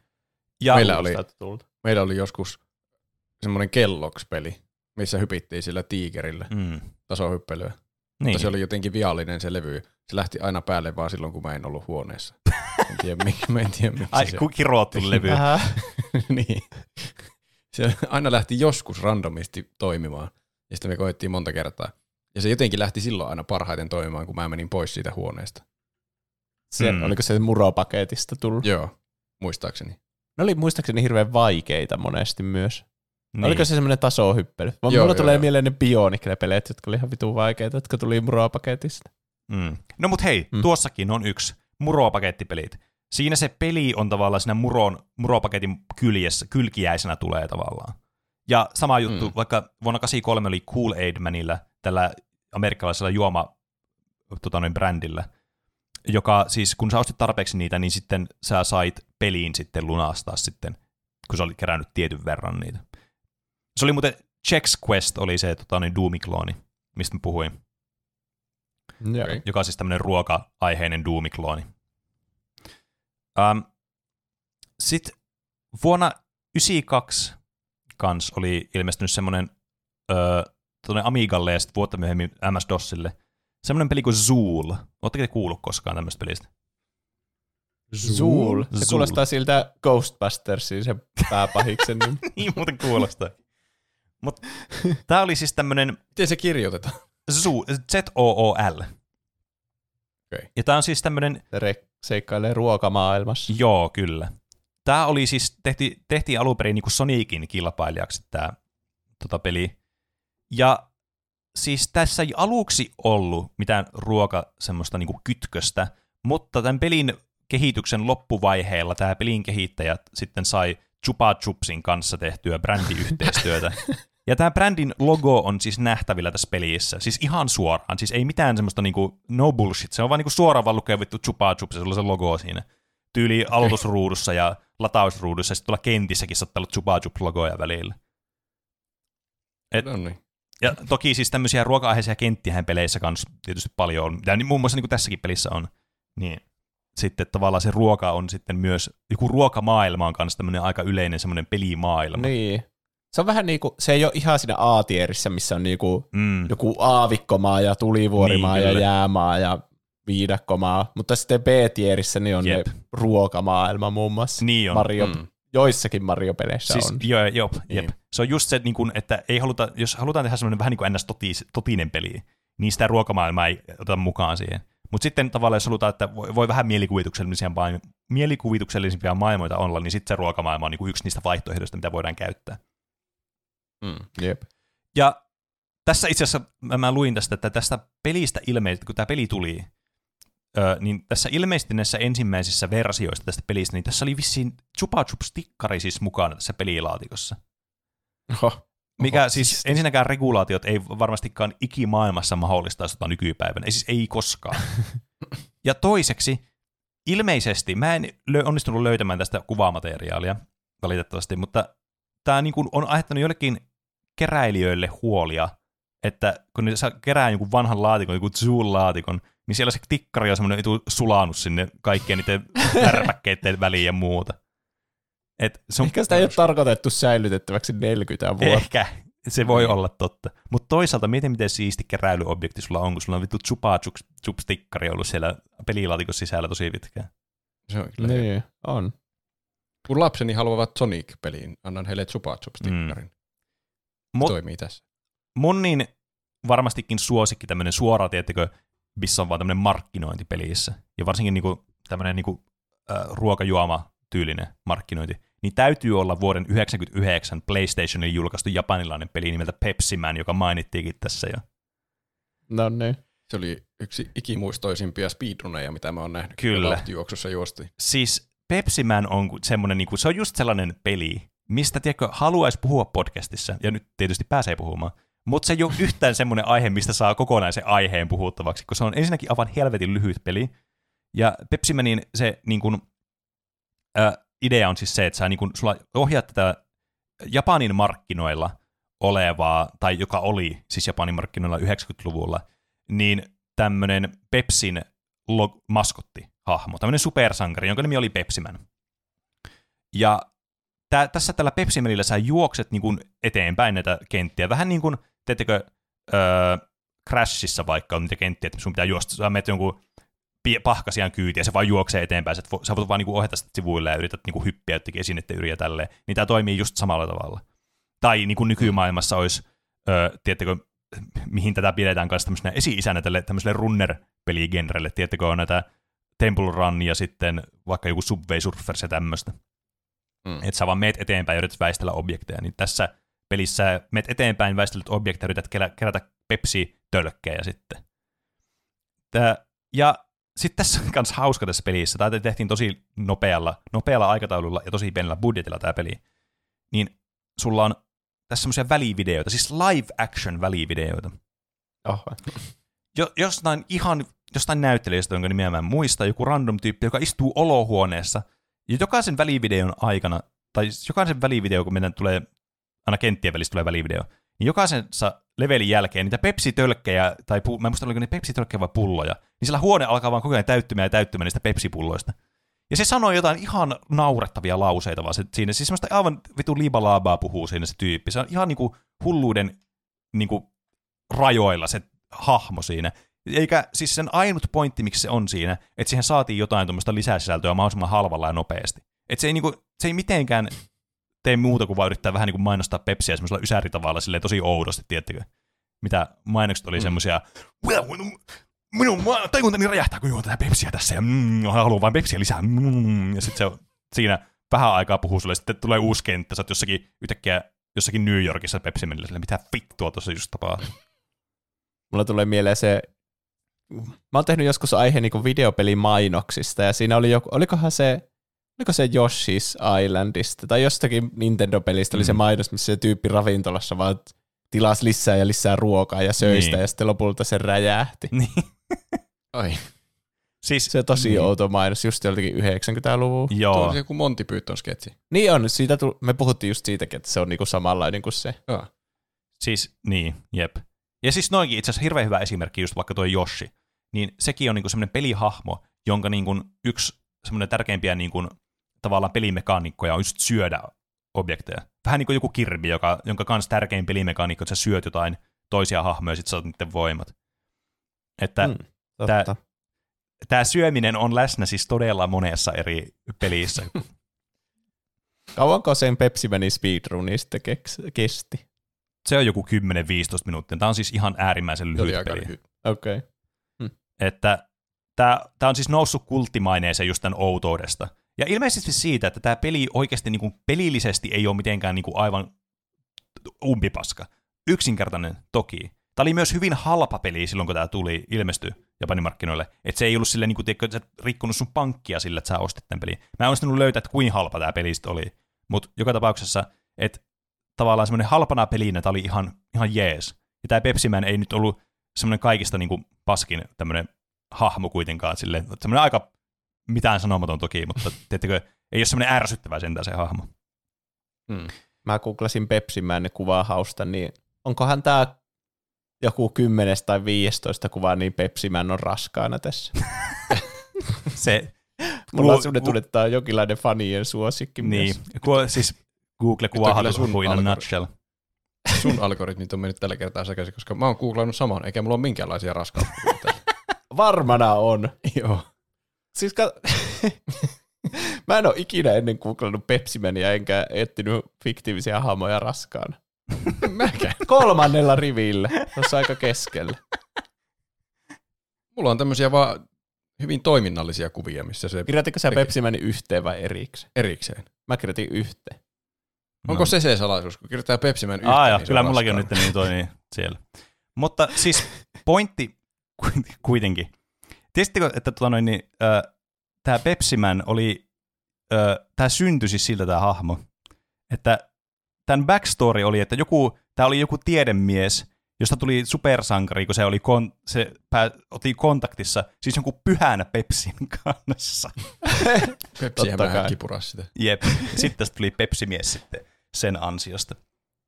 Ää, ja tämä oli itse asiassa kanssa tästä, tota noin, niin tämä tuli myös tunnetuksen niin tappelupelistä tämä Pepsiman, joka siis Virtua Fighterin tekijöitä tämmöinen peli kuin Fighting Vipers, missä Japanin versiossa tää oli unlokattava hahmo tämä Pepsiman. Oho. Että semmonenkin lisää pikku tidbitti teille. Ja tämä mm. kans, tää on Japan, siis tämä Pepsiman peli ei ole koskaan tullut siis Japanin markkinoiden ulkopuolelle, mutta siitä huolimatta tämä peli on siis täysin englanniksi dupaattu. Tämä ei ole siis japaniksi puhuttu ollenkaan. Tässä on vain tekstitykset, Aha. taitaa tulla niin japaniksi, tota noin, niin kun noita välivideoita tulee. Mikä on siis hyvin outoa. No on. Ne selvästi suunnitteli tästä vähän semmoista isompaa kansainvälistä Niin. tuotetta. Siis niin, niin Mm. voisi kuvitella kyllä. Jep. Mut se on niinku noista niin, tota noin niin suoraan niinku mi- joku tuote sijoitteluun johonkin peliin, niin mikä toi Pepsiman, niin mä sanoisin, että se on niinku se, se on se korkein jalokivi, mikä mitä mulla tulee mieleen tällaista peleistä. Ja nämä on tosi monesti siis aina just niinku ruokia, mitä näissä niinku on mainostettu. Öm, tietenkin siis niinku, ö, tällä niinku, jos puhutaan ruoka-aiheisista peleistä tai ruo, niinku ruo, ruoasta peleissä, niin tietysti niinku, varmaan ensimmäinen kanssa, mikä tulee mieleen, niin semmoiset pelit, missä tehdään ruokaa, semmoiset kokkauspelit. Mitä on, siis muistatteko, siis muistatte varmastikin Flash-pelit, siis netissä, mitä oli kaikissa pelipaikoissa ja muussa, niin siellä oli ihan lukemattomia määriä erilaisia kokkailupelejä, semmoisia, missä tehtiin, tiedätkö, tee vaikka hampurilaisia tai tee jotain tota noin niin, pastoja tai tee jotain pizzoja tai tämmöisiä. Semmoisia pelejä oli aivan helvetisti. Mm. Ja semmoisia Jep. myös oli niinku ihan e- eri niinku konsoleillekin. Esimerkiksi vaikka DSlle oli Cooking Mama-pelisarja. Tai sitä on ollut muitakin tota, noin Nintendo-peleille, mutta toi, Cooking, toi DS-peli on, mikä mä muistan. Että sä pelaat semmoisella, tota, noin, niin, ää, pelaat semmoisella kotiäidillä, joka tekee kokkailee ruokia. Siis, niin kuin varmaan voi nimestä päätellä Cooking Mama. Tai sitten vaikka Overcooked, joka on tämmöinen vähän modernimpi esimerkki, missä tämmöinen partypeli, joka perustuu siihen, että sä vaan kokkailet ruokia kavereiden kanssa ja yrität, niin kuin, yritetään simuloida semmoista hektisyyttä, mitä tämä tota, noin niin, ää, niin kuin keittiössä työskenteleminen on sitten. Mm. Se on kyllä Se on- mahtava Mm. Partypeli. Niin, Keittiö on sijoitettu kahteen liikkuvaan kuorma-autoon. niin. Niin. Ja sitten paistinpannut on toisella kuorma-autolla ja sitten ne itse pihvit on sillä toisella, niin, ne pitää heittää siitä Niin, tien yli kyllä. sille toiseen. Ja Hyvin epäergonomisesti suunniteltu koko keittiö. Jep, siis se on aivan huikeeta. Toki siis koko pelin myös se maailmahan on siis tosi ruokakeskeinen. Kun siinä on se joku, oliko se Mm. Sipuli se kuningas, mikä siinä oli? Mä en muista Ja mikä tarkalleen. spagettihirviö siellä oli. Niin, sinne tuli se joku spagettihirviö, jep, joka piti taas to- voittaa sitten syöttämällä sille mahdollisimman paljon ruokia sitten. Ja siinä on joku zombimoodi, jossa ne on paahtoleipiä ne zombit. Niin, Ai. totta. Ne oli jotain, ne oli unbreadeja tai jotain semmoisia ne viholliset. Ää, Sekin on ruokapeli, missä mennään leivällä. Mm, niin. Ohjataan Ai leipää ämpäröt. johonkin Ai, Niin, jep. mennä. Siinä on todella outo leiväpeli. Se on semmoinen niin hyvin out there kyllä. Missä sä, sä, olot, sä tunnet olevas se paahtoleipä ja sä yrität paahtaa itsesi. Mm. Se olisi yksi mahdollisuus, mitä voisi tapahtua, kun eläisi Baba is you pelissä. Niin, I am Se- bread. Joku vaan sattuisi laittamaan sen Bread breadin is siihen. you. niin, niin. kyllä. Öö, semmoinen kanssa, mitä mä pelasin paljon tota noin, niin, lukiossa, Fruitninia, missä pilkotaan, niin, Oi, se on hyvä peli se. pilkotaan niin, tota noin, niin, noita hedelmiä, kun ne lentää, tai joo, hedelmiä ne suurimmaksi osaksi oli, jotka sinä lenteli sitten, ja sun piti niitä huitoa sitten. Mä sanon, se on, se on yksi parhaimmista mobiilipeleistä, mitä mä oon ikinä pelannut. Se on kyllä. Koska se käytti Mulla sun joku- sitä niin kuin, mobiililaitteen tai siis älypuhelimen sitä kosketusnäyttöä silleen niin kuin, todella uudella tavalla, mihin ei ollut tottunut vielä siihen tekoaikaan, kun nämä oli vielä Mm. suhteellisen u- tuoreita. Niin, että sä just sä silkoit niitä, niin kuin sun sormi oli se miekko, jolla sä sitten pilkoit niitä menemään, Niin. niitä hedelmiä. Ja sait hulluja komboja. Ai vitsi, että se oli ihan hauska peli kyllä. Se oli. Ja se käytti sitä älypuhelinta sillä järkevästi, ettei yrittänyt tehdä semmoista normaalipeliä äly, älypuhelimella, mikä on vaan huonompi, että siinä on mukaan jotkut nappulat, mihin pitää niin, yrittää osua. jep. Vaan että sormella huidotaan. Mm. Fuju, fuju. Niin. Mulla oli joku aivan uskomaton ennätys siinä, mutta mä en muista enää sitä numeroa. Sanotaan vaikka miljardi. Ainakin. Ainakin miljardi. Ähm, toi, toi, toi Portaalissahan on kans ruoka. Siinä on kakku, on se, tota, Ai niin. joka on valetta, jota, jota pitkin tai päin yritetään päästä. Jotenkin kakku, ja esimerkiksi onhan monessa niin kuin Mario-pelissäkin, se sanoo se prinsessa, että mä teen kakuun sulle. Että se kakku on kanssa sitten semmoinen jotenkin semmoinen palkinto tavallaan siinä lopussa, että sä saat kakuun, kun sä voitat pelin. Mikä- Mä oon aina ajatellut, että, se kak, että kun Prinsessa on, että no, tuo, mulla on tätä kakkua täällä tarjolla, niin se on joku semmoinen, tiedätkö, Niin, se on joku innuendo. niin, niin. niin, semmoinen vähän niin kuin mun vanhemmat on pois kotoa tyyppi. Mutta sitten siellä lopulta on kuitenkin se kakku. Niin. Sitten Mario on siellä, aah, Jee. kiva, Mamma mia. herkullisen näköinen kakku. Mm. Niin, ja vaikka sillä on oikeasti laktoosi-intoleranssi. niin. Jep. Ähm, Sitten tota, niin kuin mä mainittiin aikaisemmin, että just, että monessa niin kuin pelissä niin kuin se, sulla niin kuin, sä kerät niin kuin ilme. Mä olen niin kuin, varsinkin roolipeleissä tai tämmöisissä niin kuin, no, no roolipeleissä lä, äh, tosi monesti. Niin, että sulla niin kuin, sä keräät tavaroita maailmasta, sillä löytyy niitä ruokatarvikkeita, sitten sä voit syödä ruokaa, että sä saat HPtä. Monessa, niin kuin vaikka esimerkiksi ö, just vaikka Breath of the Wildissa ja sitten Tears of the Kingdomissa, Zelda-peleissä, että sä voit syödä ruokia suoraan, suoraan että sä saat HPtä, tai sitten sä voit kokata niitä ruokia, että sä saat niistä enemmän niin kuin irti sit siitä, että saat enemmän HPtä, tai saat jotain buffeja, tai jotain muuta vastaavaa, jotka kestää niin kuin tietyn ajan.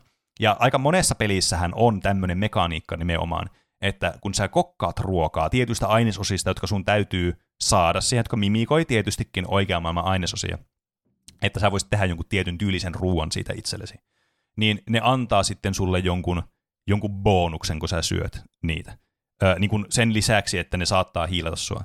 Niin kuin vaikka, no esimerkiksi, no vaikka tuossa Zeldassa sä voit saada että sulla tiettyjä niin kuin hedelmiä sinne, vaikka teet tämmöisen ruoan, jossa on paljon näitä banaaneja, niin näitä mighty banaanoita, niin sit sä saat sitä attack buffin siitä tietyksi ajaksi, sitten riippuen minkälainen ruoka sitä tuli ja kuinka monta ainesosaa sulla siinä on.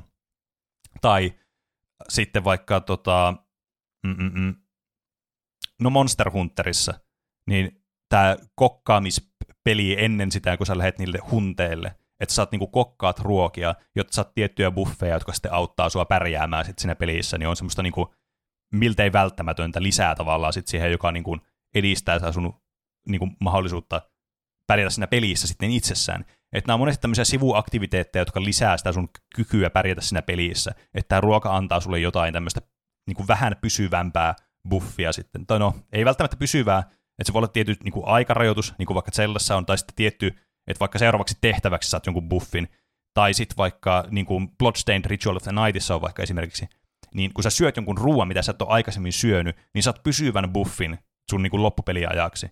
Eli sä haluat syödä kaikki niin kuin sun eri, eri mahdolliset ruuat, mitä tämä ruoka kokkikirja sitten sulle tarjoaa, koska näissä peleissähän usein on myös mukana sitten tämä kokkikirja, missä näkyy nämä kaikki eri reseptit, mitä sä voit tehdä. Mä en muista, mitä Kingdom Hearts 3, mitä se kokkailu antoi. Mitä, saiko sitä jotain buffeja, kun sä kokkasit? Joo, siitä sai just tietyksi ajaksi jonkun buffin sitten, kun kokkas sen ruuan. Niin, kyllä. Se on Kingdom Hearts 3 maailman paskin kokkailu Niin peli. Se on niinku semmoinen, että tee joku yksi quick time event, joka on tyyli soraa, siinä on vaan jotain kananmunaa sille psh, siihen paistetaan, Joo. ja sitten siinä tulee täydellistä. Ja sitten se ojentaa sen ruuan, ja se on joku teit crème brûlée. Niin, siis joo, siis toi on todella outo, koska siis monestihan nämä niin kuin, ra- menee, että nämä ruoan tekeminen on usein siis näissä peleissä semmoinen käytännössä menunavigointi, tiedätkö? Sä meet, että meet johonkin menuun, että haluat, meet johonkin nuotski äärelle tai jotain, no niin, tee ruokaa. Sitten valitset ruo- joko ruoka sieltä, mitä sulla tehdä, johon sulla riittää ainesosat, tai vaihtoehtoisesti sun pitää valita ne ainesosat, mitä sä haluat laittaa siihen ruokaan, ja sitten teet sen ruoan. Mutta se niin tulee tavallaan sitä menuuttamisesta se ruoka itsessään. Mutta sitten toi on niin tämmöinen outo, että joissakin peleissä sitten sä joudut tekemään jotain tämmöistä mekaanista tavalla, että sä niin kokkaat.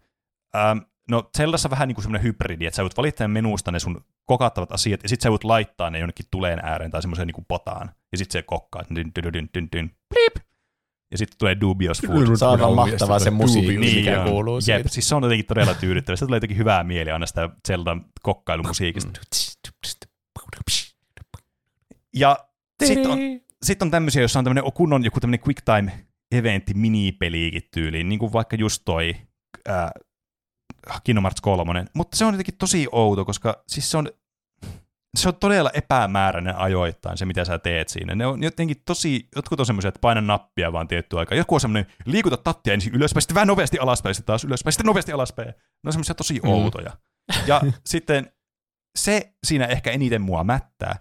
Se on ihan vitun hidasta se kokkaaminen, ja sä joudut menemään aina muistaakseni sinne vitun Traverse Towniin, jos, eikö Twilight Towniin, jos sä haluat vittu kokata. Joo, pitää mennä Mm. tietenkin sinne remyyn keittiöön. Niin. Niin kyllä. Ja se on, siis kukaan nyt silleen, no niin, mä menen tuonne seuraavaan maailmaan, mutta ensin, ennen sitä mä menen tuonne toiseen maailmaan, odotan tämän loading screenin, sitten menen vielä tähän minipeliin, odotan tämän loading screenin, sitten vielä valitsen täältä tämän ruoan, ruoan ja odotan tämän loading screenin, ja sitten teen tämän minipeli, ja sitten mä ehkä onnistun siinä, ja mä saan tuon ruoan, joka antaa mulle jonkun vitu 5 prosenttia enemmän damagea seuraavan 10 sekunnin ajaksi. Mutta niin, minä isona Kingdom Hearts-fanina kokkasin vaan sen verran, mitä oli pakko niinku drop-hyön takia. Niin. Tyli kaikki kokkaukset vaan siinä pelin lopussa, kun kaiken muu on jo tehnyt. Että Niin, Ne ei ole ehkä osannut tehdä sitä. Vaikka niitä ingredientseja löytyy kaikkialta. siis jep. Toi on kyllä. Siis niitä ingredients on joka puolella. Sä niinku koko ajan saat itse meitä niin, I see ingredients over there. ja sitten sä keräät sieltä jotain vitun marjoja tai jotain. Siis nämä tuntuu tosi keskeiseltä osalta tätä peliä, koska se on niin sulla koko ajan läsnä se kaikkien niin tavaroiden kerääminen, mutta se kokkaaminen on aivan niin kuin toissijasta siinä, ja sitä ei ole ajateltu yhtään niin kuin silleen, että tavallaan sen pidemmälle, että meillä on nyt tässä kokkausmekaniikka Remiin kanssa, koska Disney sanoo, että pitää olla sellainen. Se tuntuu sellaiselta. Niin, kai tuntuu, että ne on vaan halunnut sen rottatoille Niin, maailmaan sitten. Tämä on nyt yksi osa tätä peliä, mitä me tehdään täällä. niin kyllä. En minä tiedä. Mutta en Joku tiedä, miksi ne ei voinut laittaa sitä vaikka, että sä voit save-pisteellä voisit kokata vaan suoraan siinä. Mm. Niin, jos siis se Samu Sirkka on aina mukana, niin miksi se Remy voisi olla myös aina No mukana? sanopa. niinpä. Siis todella outoa. Ja toi on aika yleistä muutenkin peleissä, että jos sä kokataan, tai sun pitää tehdä niinku jotain ruokia, niin tietysti sun täytyy kerätä ne ainesosat jostakin tavallaan sen pelin aikana sitten. Että mistä sä löydät vaikka tietyt niin kuin ainesosat, just vaikka jotain marjoja, no tiedän mistä nämä marjat löytyy, tai sitten tapaat jonkun porsaan ja sitten siltä saa porsaalihaa ja sitten sä voit teko kokata sitä. Tai sitten niin kuin Minecraftissa voi tehdä silleen hauskasti, että sä voit joko tappaa sen porsaan ja saada tätä porsaalihaa, tai sitten jos sä tapaat sitä tuliaseella, niin se on valmiiksi kokaattua se porsaalihaa. Sitä voi sitten Vähän syödä. niin kuin, kun sä elät Doom-maailmassa, niin, sun liha on valmiiksi kokattu, kun sut tapeet. Mm. Ah, nam. Niin, niin, kyllä. Et, niin kuin, siis tommosia hyvin tyypillisiä noi on niin kuin pelimekaanisista, ja niitä on oikeasti siis todella, todella monessa pelissä. Siis, äh, no Final Fantasy 15 on kanssa, mikä mulla tulee ruuasta mieleen. Siinähän se oli kanssa semmoinen, se tehtiin semmoiseksi tosi niin kuin isoksi osaksi tavallaan sitä peliä, että sä voit niin kuin välillä mennä niin kuin kämppäämään vai jonnekin niitä sun kavereiden kanssa, siinä NPC-kavereiden kanssa, ja sitten kokkailla siinä menemään. Mun, siinä on mun mielestä parhaita ruokaa. Se on niin kuin miten King Hearts olisi pitänyt tehdä se. Mm. Että sä vaikka joka, sä aina leiriydyt välillä ja sitten sä valitset oikein, että mitä sä kokkaat sieltä, mitä sä osaat Niin. kokata ja tälle. Ja sitten se, se kun sitä kehit, vitsi mä en muista sitä tyypin nimeä, joku Ignis Joo, tyyli. joo, niin oli. Niin sitten se aina oli sille I've come up with a new recipe. Mm. Silleen, kun se löysi vaikka uusia ingredienttejä, sitten se osasi tehdä jonkun uuden. Niin. Mutta sitten saattoi, sä pystyt myös syymään vaikka cup noodlesit. Mm. Se oli ihan semmoinen piilomainos siellä pelimaailmassa.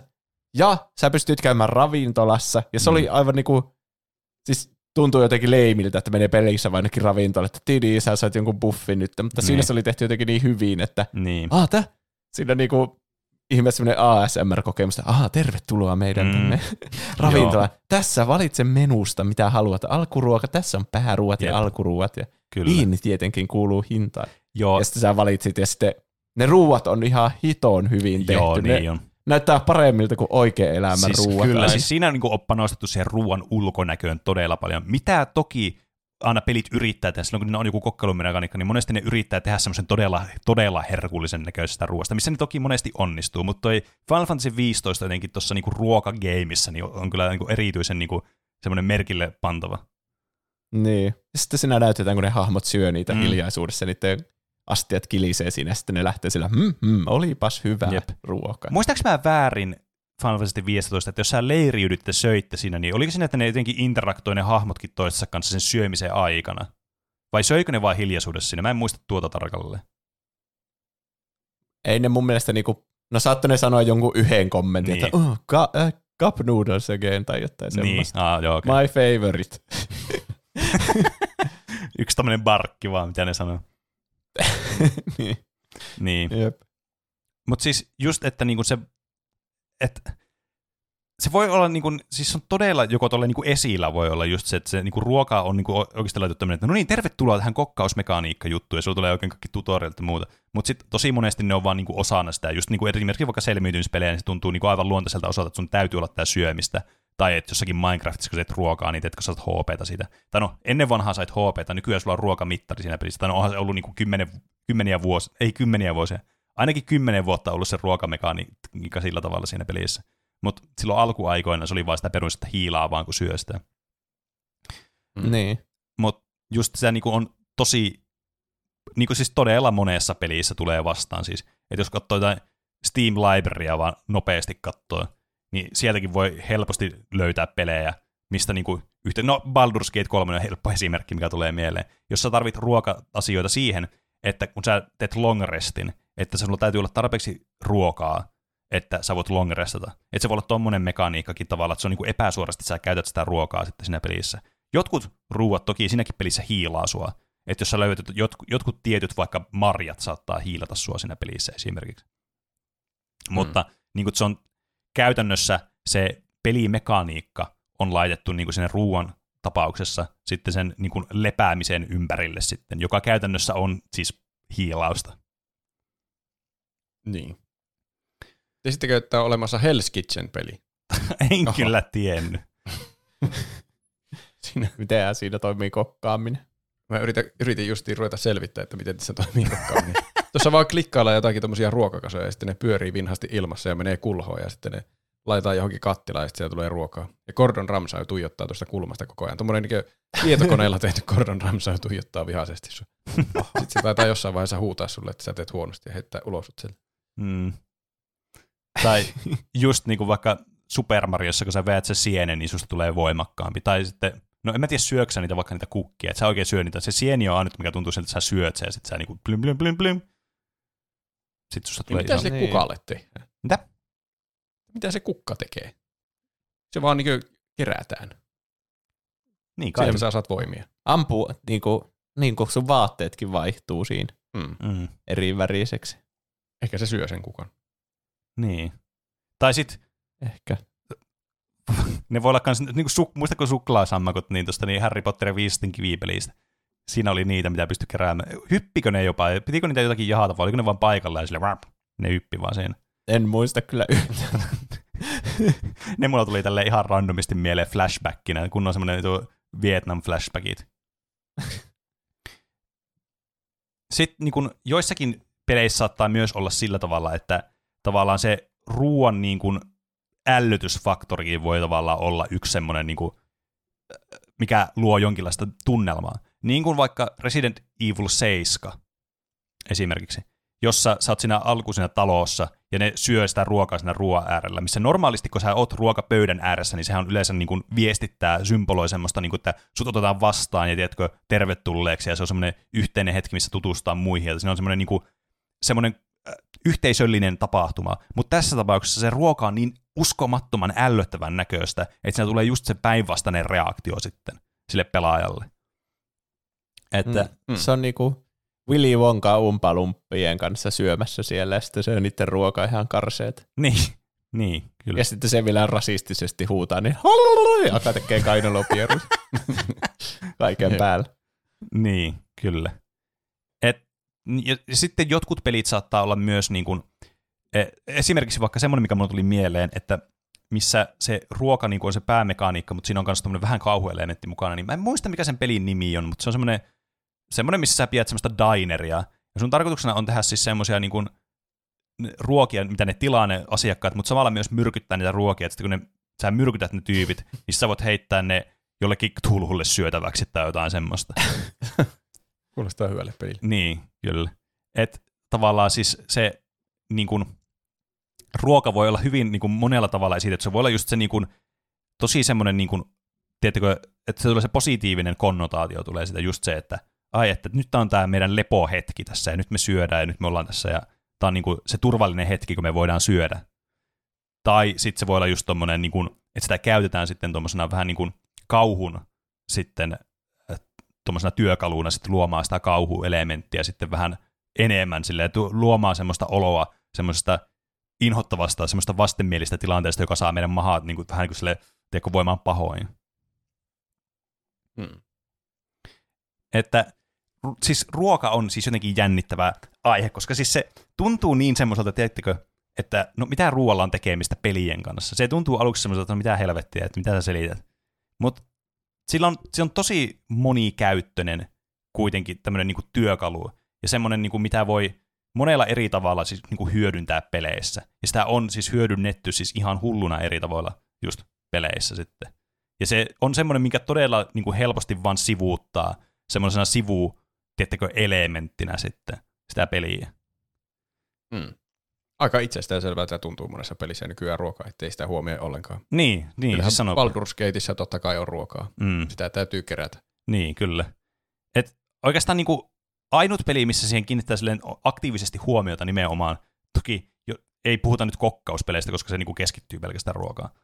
Mutta niinku just selviytymispelit, semmoiset, jotka ei ole niinku Valheim, että se on niinku semmoinen ekstra juttu, mikä buffaa sua, vaan niinku missä se on, niinku sun täytyy syödä ja juoda, että sä selviät siinä Mm. pelissä.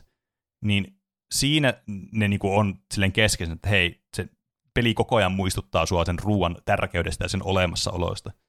Hyvässä ja huonossa, että jotkut tykkää siitä, että siinä tulee se tavallaan, että sun täytyy selviytyä silleen, niin kuin, että sun täytyy kerätä ne sun, sun ateriat, että sä voit selvitä seuraavan päivään. Että se on osa sitä tavallaan viehätystä niissä selviytymispeleissä.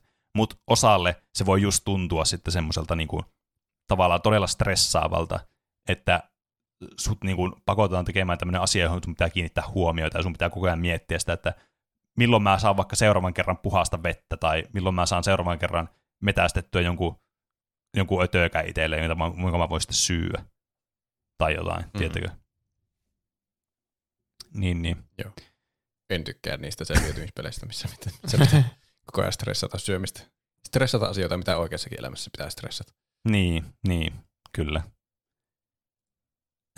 Zeldakin on vähän semmoinen, että mä en jaksa melkein ikinä kokaata siinä. Siinä saa ruokia kyllä muutenkin. Mm, Jos vaikka pystyttää kylttejä, niin sitten se tyyppi on silleen, että mä oon itse asiassa tehnyt vasta ruokaa, että otat tästä. niin, Sitten mä syön aina niitä. niin. Siis... Sitten harvoin tulee semmoinen niin olo, että no niin, nyt mä oon vartin tässä vitsin kulhoa eessä ja alan vaan kokkailen kaikki mun ainesosat. Niin. niin, Kyllä se musiikkikin jossakin vaiheessa käy tylsäksi, kun sitä jankkaa alusta loppuun koko ajan.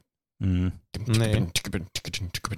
niin, Se alkaa skippailemaan jossain vaiheessa. se on tietysti totta, että se, se voi tuntua vähän semmoista, varsinkin kun monesti käy aina silleen, ainakin itsellä silleen, että mä teen silleen, että kun mä pelaan sitä peliä, niin mä en kokkaa niin pitkään aikaa, mutta sitten jossakin vaiheessa, tiettekö, tekee semmoisen niin kuin kokkaus, semmoisen spriin, semmoinen kokkausmaratoni, että no niin, nyt mä kokkaan itselle taas inventorin täyteen näitä ruokia. Mutta Mm. siis mä oon, aina- mä niinku, siis mua kanssa ärsytti se ruoanlaitto si- silloin, kun sitä teki just sillä tavalla, että no niin, nyt mun on pakko tehdä näitä ruokia, mun loppuu tää.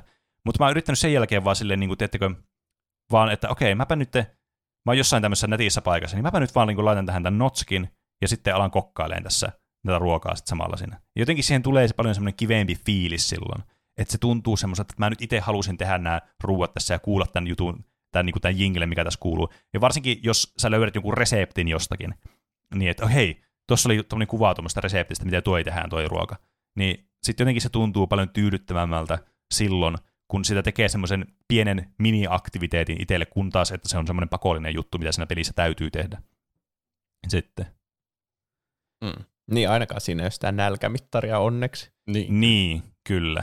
Että se on niin kuin, se nälkämittari on vähän semmoinen kahtia jakava justiinsa ton takia, että tavallaan se tuo sitä stressiä sitten. Et melkein kaikissa selviytymismielessä mun mielestä pitäisi olla ainakin vaihtoehto sille, että se toimisi vaan sellaisena niin kuin buffina sitten, että sä käytännössä aina tarvit syödä, niin kuin vaikka Valhaimissa. Että sä oikeasti pärjää siinä pelissä, jos et sä syö ruokaa. Siis se on ihan niin kuin saleetti. Mm. Että sun on pakko syyä siinä pelissä.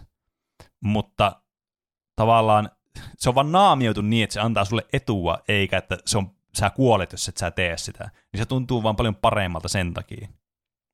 Niin on. Se on kiva, että ei kuole, jos ei syö. Ja se taitaa olla se pääasia. Niin. Ja sulle jää kuitenkin helttiä ja staminaa sen verran, että sä pystyt siellä omassa kylässä vaikka rakentelemaan tai muuta. Niin, Semmoista kyllä.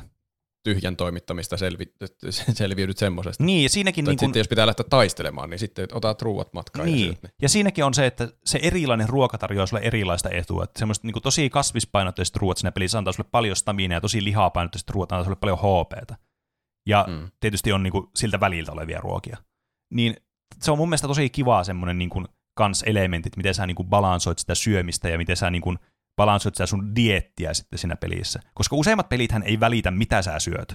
Että sä voit syödä vaikka jonkun homeisen juustorullan ja sä saat sen sun nälään pidätettyä just sen verran, että et kuole. Ehkä sä myrkytyt siinä, mutta se on mahdollisuus vaan. Aika monissa peleissä, niin kun mulla tulee Bioshock Infinite vaikka mieleen, Mm. missä on niitä roskiksia ja sitten niitähän voi aina luutata. Niin. Ja sieltä saattaa löytyä joku omena. Niin, kyllä. Tai joku semmoinen niinku popcornit. Tai Oukas jotain niinku, ja sitten sä vaan syöt ne ja sitten saat HPtä. Siinä ei Niin. niinku yhtään mietitä hetkinen. Onkohan järkevää roskiksesta syödä jos Mm, niin, kyllä. Et siinä se on vaan puhtaasti pelimekaniikka. Vähän niin kuin Niin. siinä, missä Mario syö siene, sieneestä tulee isompi. Tavallaan ei siinä ole mitään Mm. mm. järkeä, se vaan on niin. Et se, se on myös semmoinen. Mutta eniten mä, mä en tykkää semmoisista niinku, ruokamekaniikoista, missä sä syöt jonkun ruoan ja sä saat niin minimaalisen jonkun buffin siitä, että sillä ole mitään merkitystä, että se on niinku aivan turhan päivästä. Joku, jää, nyt seuraavan 15 minuutin ajan teen 5 prosenttia lisävahinkoa, kun mä söin tämän ruoan. Silleen niinku ihan samaa, ei mua kiinnosta sille, että whatever. Et se, on, Niin. se tuntuu mun mielestä niinku kans semmoiselta aivan turhalta, että just tämmöiset niinku, tämmöiset mikrobuffit, mitä niistä saa, että jos näkee sen vaivan syödä, niin, mi- tai laittaa tämmöisen pelimekaniikan, tämmöisen ruokamekaniikan, niin parempi vaan siis suoraan tehdä semmoinen oikeasti hyvä ja semmoinen houkutteleva sitä vaihtoehdosta, eikä semmoinen, että no vähän voit syödä, mutta ei ole pakko syödä, ei sun tarvi oikeasti, että tämä ruokamekaniikka, tämä on vaan tämmöinen lisäytys, jos sä tykkää tästä, niin ei tarvi olla, Mut, mutta että se on kuitenkin vähän saa buffit, että mieluummin vaan sille, no niin, syö ruokaa, niin saat vituusti HPtä vaikka lisää tai vituusti damagea lisää, niin se tuntuu paljon paremmalta ja paljon kivemmalta sitten. Ja se ruoan ja niiden ainesosien löytäminen tuntuu paljon miele, mielektä, mielekkäämmältä, eikä silleen niin kuin, että Hessu sanoo, että hei, teillä on taas näitä ainesosia täällä. Mä saan nämä ainesosia täällä. Sitten sä keräät ne. Vittu, miksi mä keräsin? Mä ikinä teen niitä ruokia tässä pelissä. Vaan se tuntuu semmoista, jes, mä sain taas viisi mighty banaanaa. Mä voin tehdä hullu banaani vittu sopaa nyt itselle ja saa ihan vittuusti lisää damagea mun iskuihin. Et se on, tuntuu paljon kivemmalta sit se, niinku, mikä liittyy siihen ruokaan sivuuttaan. Että sä löydät siltä niitä ainesosia sieltä maailmasta, niin se tuntuu paljon mielekkäämmältä silloin, kun sä oikeasti teet niistä hyödyllisen niistä ruuista. Toki ilman, että sä pakotat sitä, koska se pakottaminen sitten taas syö sitä iloa sit. Mä tykkäsin sanasta mikrobuffi. Niin, se, se oli hyvä. Vähän niin kuin oi, ruokakin, niin teet sä tämmöisen mikroruuan vai teet sä tämmöisen kunnolla niin kuin kolmen lajin illallisia, joka on tehty uunissa, jossa pol- mä olisin sanoa polttouunissa, mutta ehkä semmoinen puuuuni, ja se oli joku parempi tai joku, en mä tiedä, ihan sama. En mä tiedä, mä en tee ruokaa, niin hu- mä teen vaan mikroruokia, mikro, mikro... ihan sama. jos ruoasta saa mikrobuffin, niin sitten sä voit tehdä siellä Overworldissa mikrobuffin, niin sitten ruoasta saa makrobuffin. Koska sun mikro on parempi mikro buffaamisen jälkeen. Mä kehitän semmoisen ruoka-aiheisen pelin tuon mekaniikan ympärille. Sun pitää upgradetta sun mikroa, ja sun mikrobuffeista sun mikrobuffit muuttuukin makrobuffeiksi. Tuo kuulostaa tämmöistä Cocoon-tyyppiseltä putsle-peliltä ymmärtää, että mitä siinä pitää tehdä. Niin, että sitä ymmärtää edes pelin konsepti, niin vaatii se putsle. Jep. Mutta se ruuasta videopeleissä. Toivottavasti seuraavan kerran, kun näette ruoan videopeleissä, niin kiinnitte aktiivisesti huomioon, että hei, tässä on tämmöinen ruokajuttu, ja mitä se tekee teidän ruoassa. Tämä on tämmöinen kotitehtävä nyt teille. Vittu, että se oli tämmöinen vitu, Okay.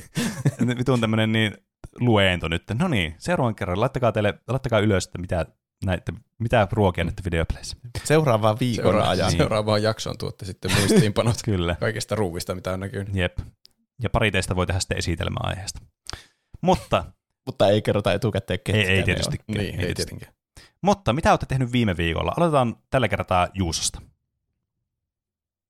Siis mä en ole vissiin tehnyt mitään muuta järkevää kuin pelannut sitä Final Fantasy 7 remake. Hmm. Mä haluan päästä sen läpi ennen jaksoa. Me yritetään ensi viikolla tehdä jakso siitä, Mm. Mm. tai aihe siitä pelistä. Mä oon ihan viimeisimmässä, chap- en viimeisessä chapterissa, mutta viimeisimmissä. Joo. Kol- kolmanneksi viimeisessä, mutta muistaakseni ne kaksi viimeistä oli lyhyempi. Siis Okei. se kyllä niin kuin houkuttaisi muakin se peli. Mä oon nyt jotenkin, mulla on jotenkin tullut uudestaan nyt tuohon, että ai vitsi, toi oikeasti kiinnostaisi mua tosi paljon. Mutta kun mä oon nähnyt sitä Rebirthistä, sitä pelimatskua, mä sille, ja se demokin tuli siitä, niin mä oon vaan Mm. sille, mun on pakko pelata toi, mutta tarviks mun pelata tota ekaa, että mä pelaan ton? Siis sitä markkinoidaan kyllä sille, että sinun ei tarvitse pelata Final Fantasy 7 remakea, eikä mitään aiempaa Niin. Final Fantasy-peliä. Koska siis Mutta mulla on, aika, varma. mulla on aika semmoinen hyvä ajatus siitä. On mä, siis mä näin tosi paljon tästä gameplaytä tästä, kun mun puoliso pelasi sitä remakea. Ja mulla on tosi niin kuin semmoinen yleisluontava käsity- käsitys tästä remakeista, just tästä eka osasta, tästä Final Fantasy 7. Niin mä, sille, mä voisin varmastikin mennä ihan hyvällä omatunnolla siihen Rebirthiin, mutta jotenkin, en mä tiedä, mm, vaikea sanoa. Vitsi kun se tulee niin pian, että mä en ehdi pelata sitä, tai mun pitäisi tykittää sitä vituumoisella tahilla. Ja viikon päästä me spoilataan se kokonaan Niin. sitten siinä niin, no en mä tiedä, onko mulla mitään, niin kuin, mitä mä en ole spoilaantunut siitä välttämättä jo. Että, No se. Mitä Roope on tehnyt sitten? Öö, mä striimasin taas. Tällä mm. kertaa oli pieni kettuilutauko, tai kettuilusta oli tauko. Tunik jatkuu todennäköisesti, ehkä toivottavasti joku päivä tällä viikolla, kun kuuntelette tätä nyt Mm. mm. tiistaina, kun kuuntelette heti, kun tämä on ilmestynyt tämä jakso.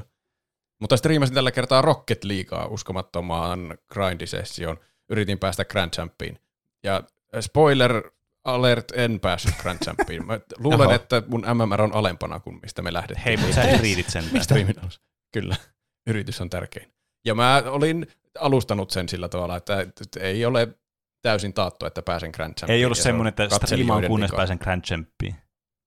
Me mietittiin sitä, että olisiko sitä pitänyt tehdä semmoinen jatkaa ikuisuuksina, että mä striimaisin vieläkin siellä tällä hetkellä. Se olisi vähän ongelmallista Tai- aiheen kannalta, että ehkä parempi näin päin. niin, kyllä. Ja tietysti myös sun terveyden joskus. kannalta, mutta ehkä ensin meidän podcastin kannalta. Mm. Pitää katsoa, jos mä joku toinen päivä pääsen vielä Grand Champiin. Mutta todennäköisesti seuraava striimi on taas Tunikin jatkoa. Mä tuskin maltan odottaa sen jatkamista. Mm. Hmm. Mutta semmoinen, semmoinen, nyt tulee ul- ultimaattinen uutinen Aha. meille kaikille. Muistatte varmasti pelin nimeltä Slay the Spire, Joo. jo- joka on paras ikinä korttipeli, mitä on keksitty. Kyllä. Niin siitä ilmaantui semmoinen multiplayer-modi. Ja sitten me saatiin se toimimaan Oho. yhden kaverin kanssa. Hei, kyllä te Tomin tiedätte. Tomin kanssa saatiin se toimimaan. niin. Saatiin, ja pelattiin yksi runi ja heti ekalla läpi. Oi, sydänkin kuoli sinne vaan. Eli kuoli. ihan surkeasti balansoitettu sanottuna 0 5. Aivan Siis loistava. pelataanko siinä peli. samalla puolella vai? Joo. Okei. Okay. Mä, mä luin jostakin, että siinä voisi hakata sitä omaa kaveriakin, mutta ei me ainakaan siinä runissa hakattu omaa kaveria. En Mm. tiedä, miten se sitten toimisi. Ei me edes yritetty. Mutta sitä voisi pelata isommallakin porukalla. Meidän pitää ottaa jättimäinen Slate Spire posse ja tuhota sydän oikein isolla porukalla. Se oli hauskaa. Hmm. Siinä pystyi niinkö vaihtelemaan niinkö sekoittaa buildeja, että siinä oli semmoisia treidauspaikkoja. Nuotioilla pystyi vaihtelemaan kortteja ja reliikkejä ja kaikkea. Mm. Että pystyy jollekin toiselle antaa jonkun itselle turhan reliikin, mutta sitten toinen saa siitä aivan mahtavan synergian. Oh, Kuulostaa Oho. hauskalta kyllä. mitä Pene on tehnyt. No, öm, mä en ole hirveästi mitään uutta tällä viikolla pelannut. Itse asiassa yksi peli on, mikä tuli pelattua läpi nytten viime jakson. Ö, ja se oli tota noin niin Firewatch. Ah. Joka, No niin, saitko sä sen pettymyksen siitä, minkä halusit? Siis mun suurin pettymys oli vaan se, että se peli oli ihan vitun tylsä. Ihan saatanan tylsä. Siis. Mä, tykkä, siis mä tykkäsin sitä tunnelmasta ja siitä tavallaan niin kuin ideasta, mikä siinä on siinä tarinassa ja näin poispäin. Mun mielestä ne oli ihan fine. Mutta mä en vaan voi sietää tuota Walking Simulator-pelityyliä. Se on vaan aivan liian tylsää mulle. Siis se ei tarjoa mitään muuta kuin me paikka A, me B, me paikka A, me B.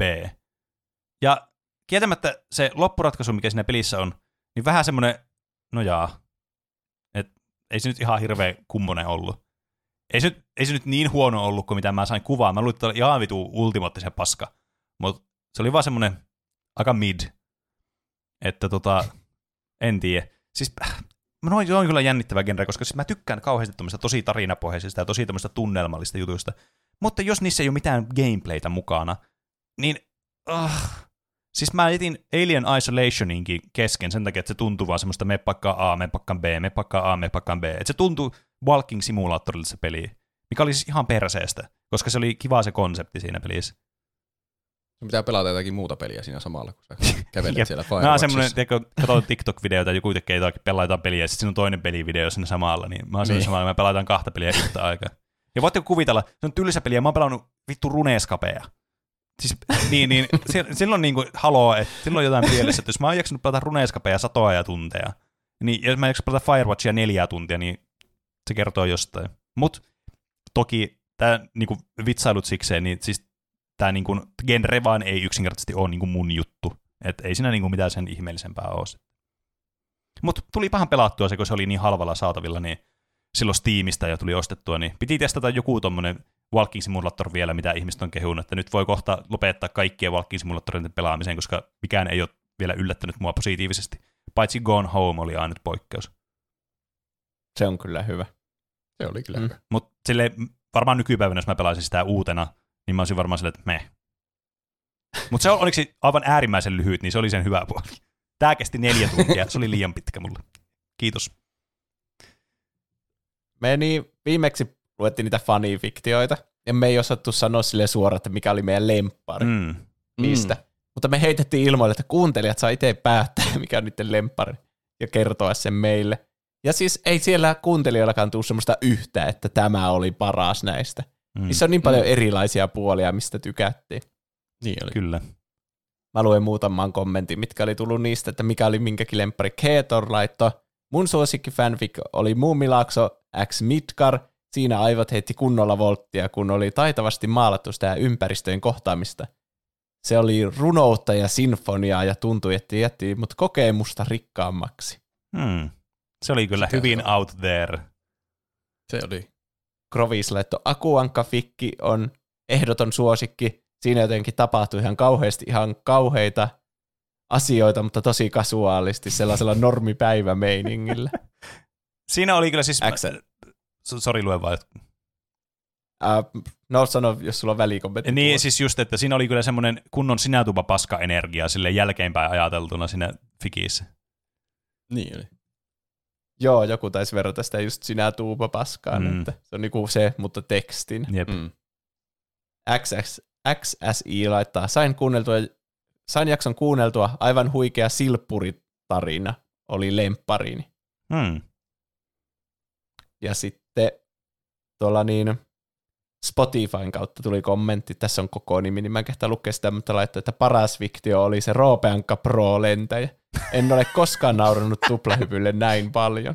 Siellä oli siis, koko ajan kun sä mainitset noita nimiä tuolta, niin siellä koko ajan löytyy semmoisia enemmän ja enemmän semmoisia, niin kuin, ai vitsi, tuokin oli tossa, ai vitsi, tuokin oli hyvä ja semmoisia. Mm. Niinpä. Kaikki eri on kaikkien ihmisten suosikki. Niin. Totta. Tai siis jokaisella ihmisellä on eri suosikki. Mm. Niin. Kellään ei ole sama suosikki. Tämä on niinku persoonallisuustesti. Niin. Niin. Mikä on sun suosikki näistä 12? Kuulut siihen 12 näistä persoonallisuustyypeistä. Mm. Hmm. Mutta äh, ihmiset on tykännyt ihan hirveästi siitä jaksosta. Joo, se oli suosittu jakso. Paitsi, että onko sitten aika kaikkien lempisegmentille.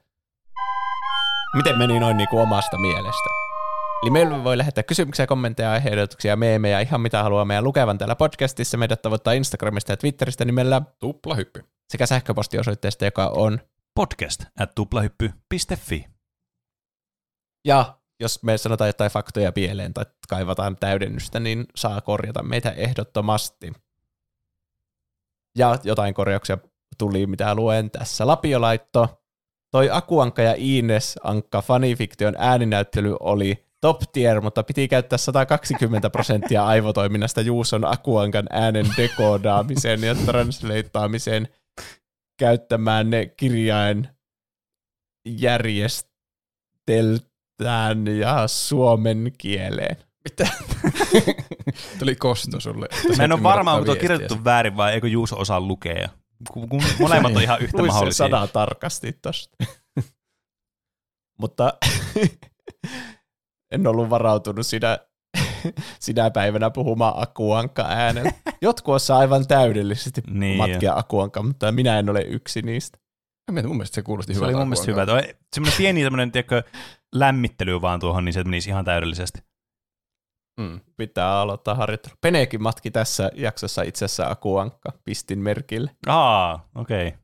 Eikö niin Ai, olikin, puhuttiin mä- niistä ingredienteistä aivan Kingdom Hearts 3. Eli Roope Mä oon siis ainut, muistaa joka ei ole vielä matkinut akua. ensi viikolla Ehkä sitten. ensi viikolla.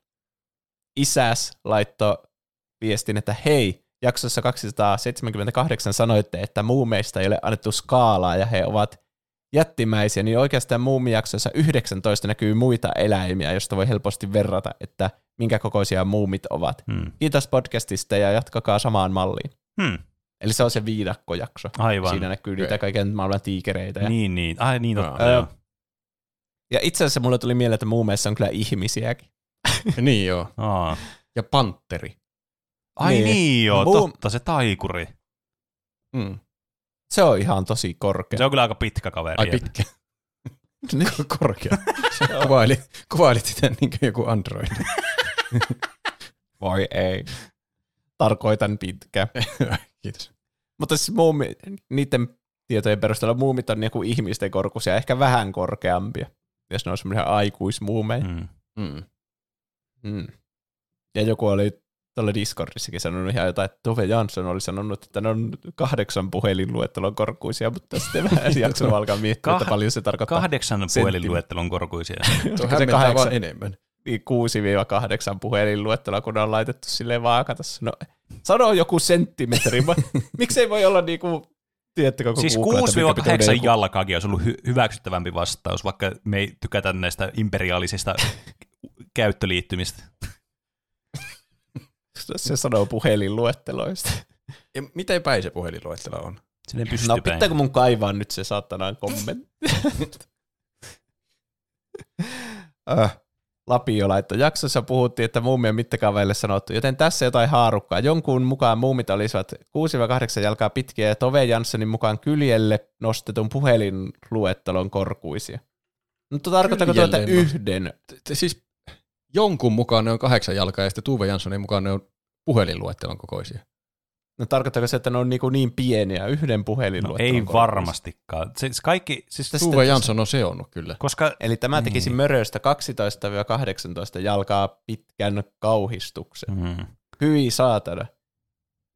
Jos luotaan tuohon jalkamittaan. Eli riippuu mihin luottaa. niin. Mutta mä en nyt hämmennyt vaan enemmän No niin. tästä. Se on joko kahdeksan jalkaa tai yksi puhelinluettelo. Kyljellään. Mitä se sitten tarkoittaa? Milloin puhelinluettelo on kyljellään? En tiedä. Mä sanotaan, että muumit on aika lailla ihmisen korkuisia. Tai semmosia niin kuin on siellä Naantaliin muumimaassa. Mm, niin, ehkä. Ja sitten meille tulee aina viestejä, aiheehdotuksia ja muitakin. Jotsi Otsi muun muassa laittoi aiheehdotuksen, olisiko joskus lisää biisien tulkintaa jollain tietyllä teemalla, esim. tulkitaan videopelibiisejä tai musiikaalileffojen biisejä. Tai sitten kysyisitte kuuntelijoilta lisää biisejä, joita tulkitsisitte. Pointti kuitenkin se, että biisien tulkintoja tarvitaan lisää. Sen verran viihdyttävää kamaa ne on. Varmaan niitä joskus taas pitää tulkita lisää. Kyllä mä uskon, että se on vaan, se on enemmän when kuin if. Niin. Musiikaalileffojen biisien tulkitsemisessa on se hauska, että kun ne on niin kirjaimellisia Niin jo. aina. Joo. että Mäkin mietin sitä, että niitä on vaikea löytää mitään toista sitten merkitystä kuin se, mitä sillä jo yritetään tarkoittaa. Niin, kyllä. Niin.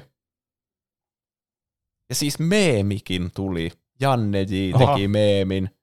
Ö, Tässä on se äh, Hide the Pain Harald on tietokoneella lukemassa jotain netistä ja se juo kahvia siinä samalla ja ekassa ruudussa siinä lukee se tunne kun ja sitten toisessa kun se katsoo kameraa ja näyttää Hide the Pain ilmeen, niin kun vittu Mitkarilla ja Muumilaaksolla on parempi suhde kuin sulla.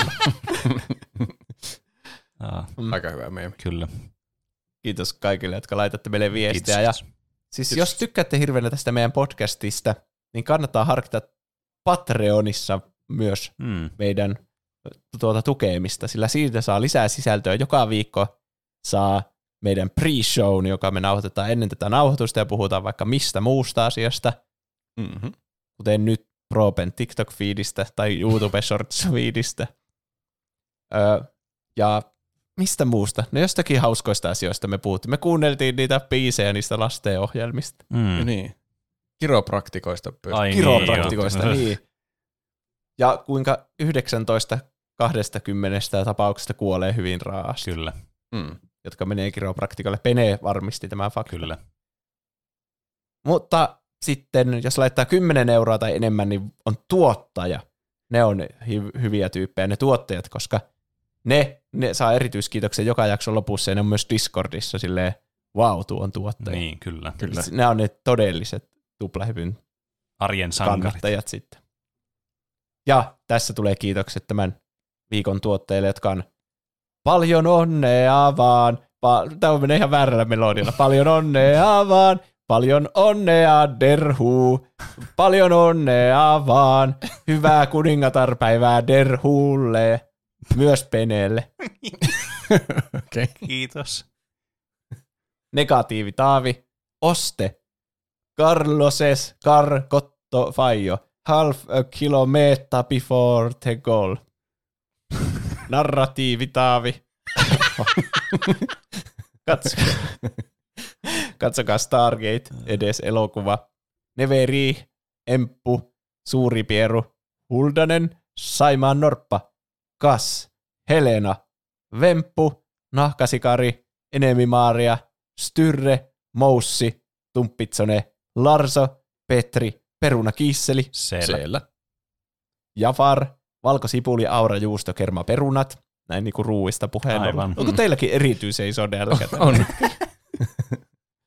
Martti ja Platoninen Legolas.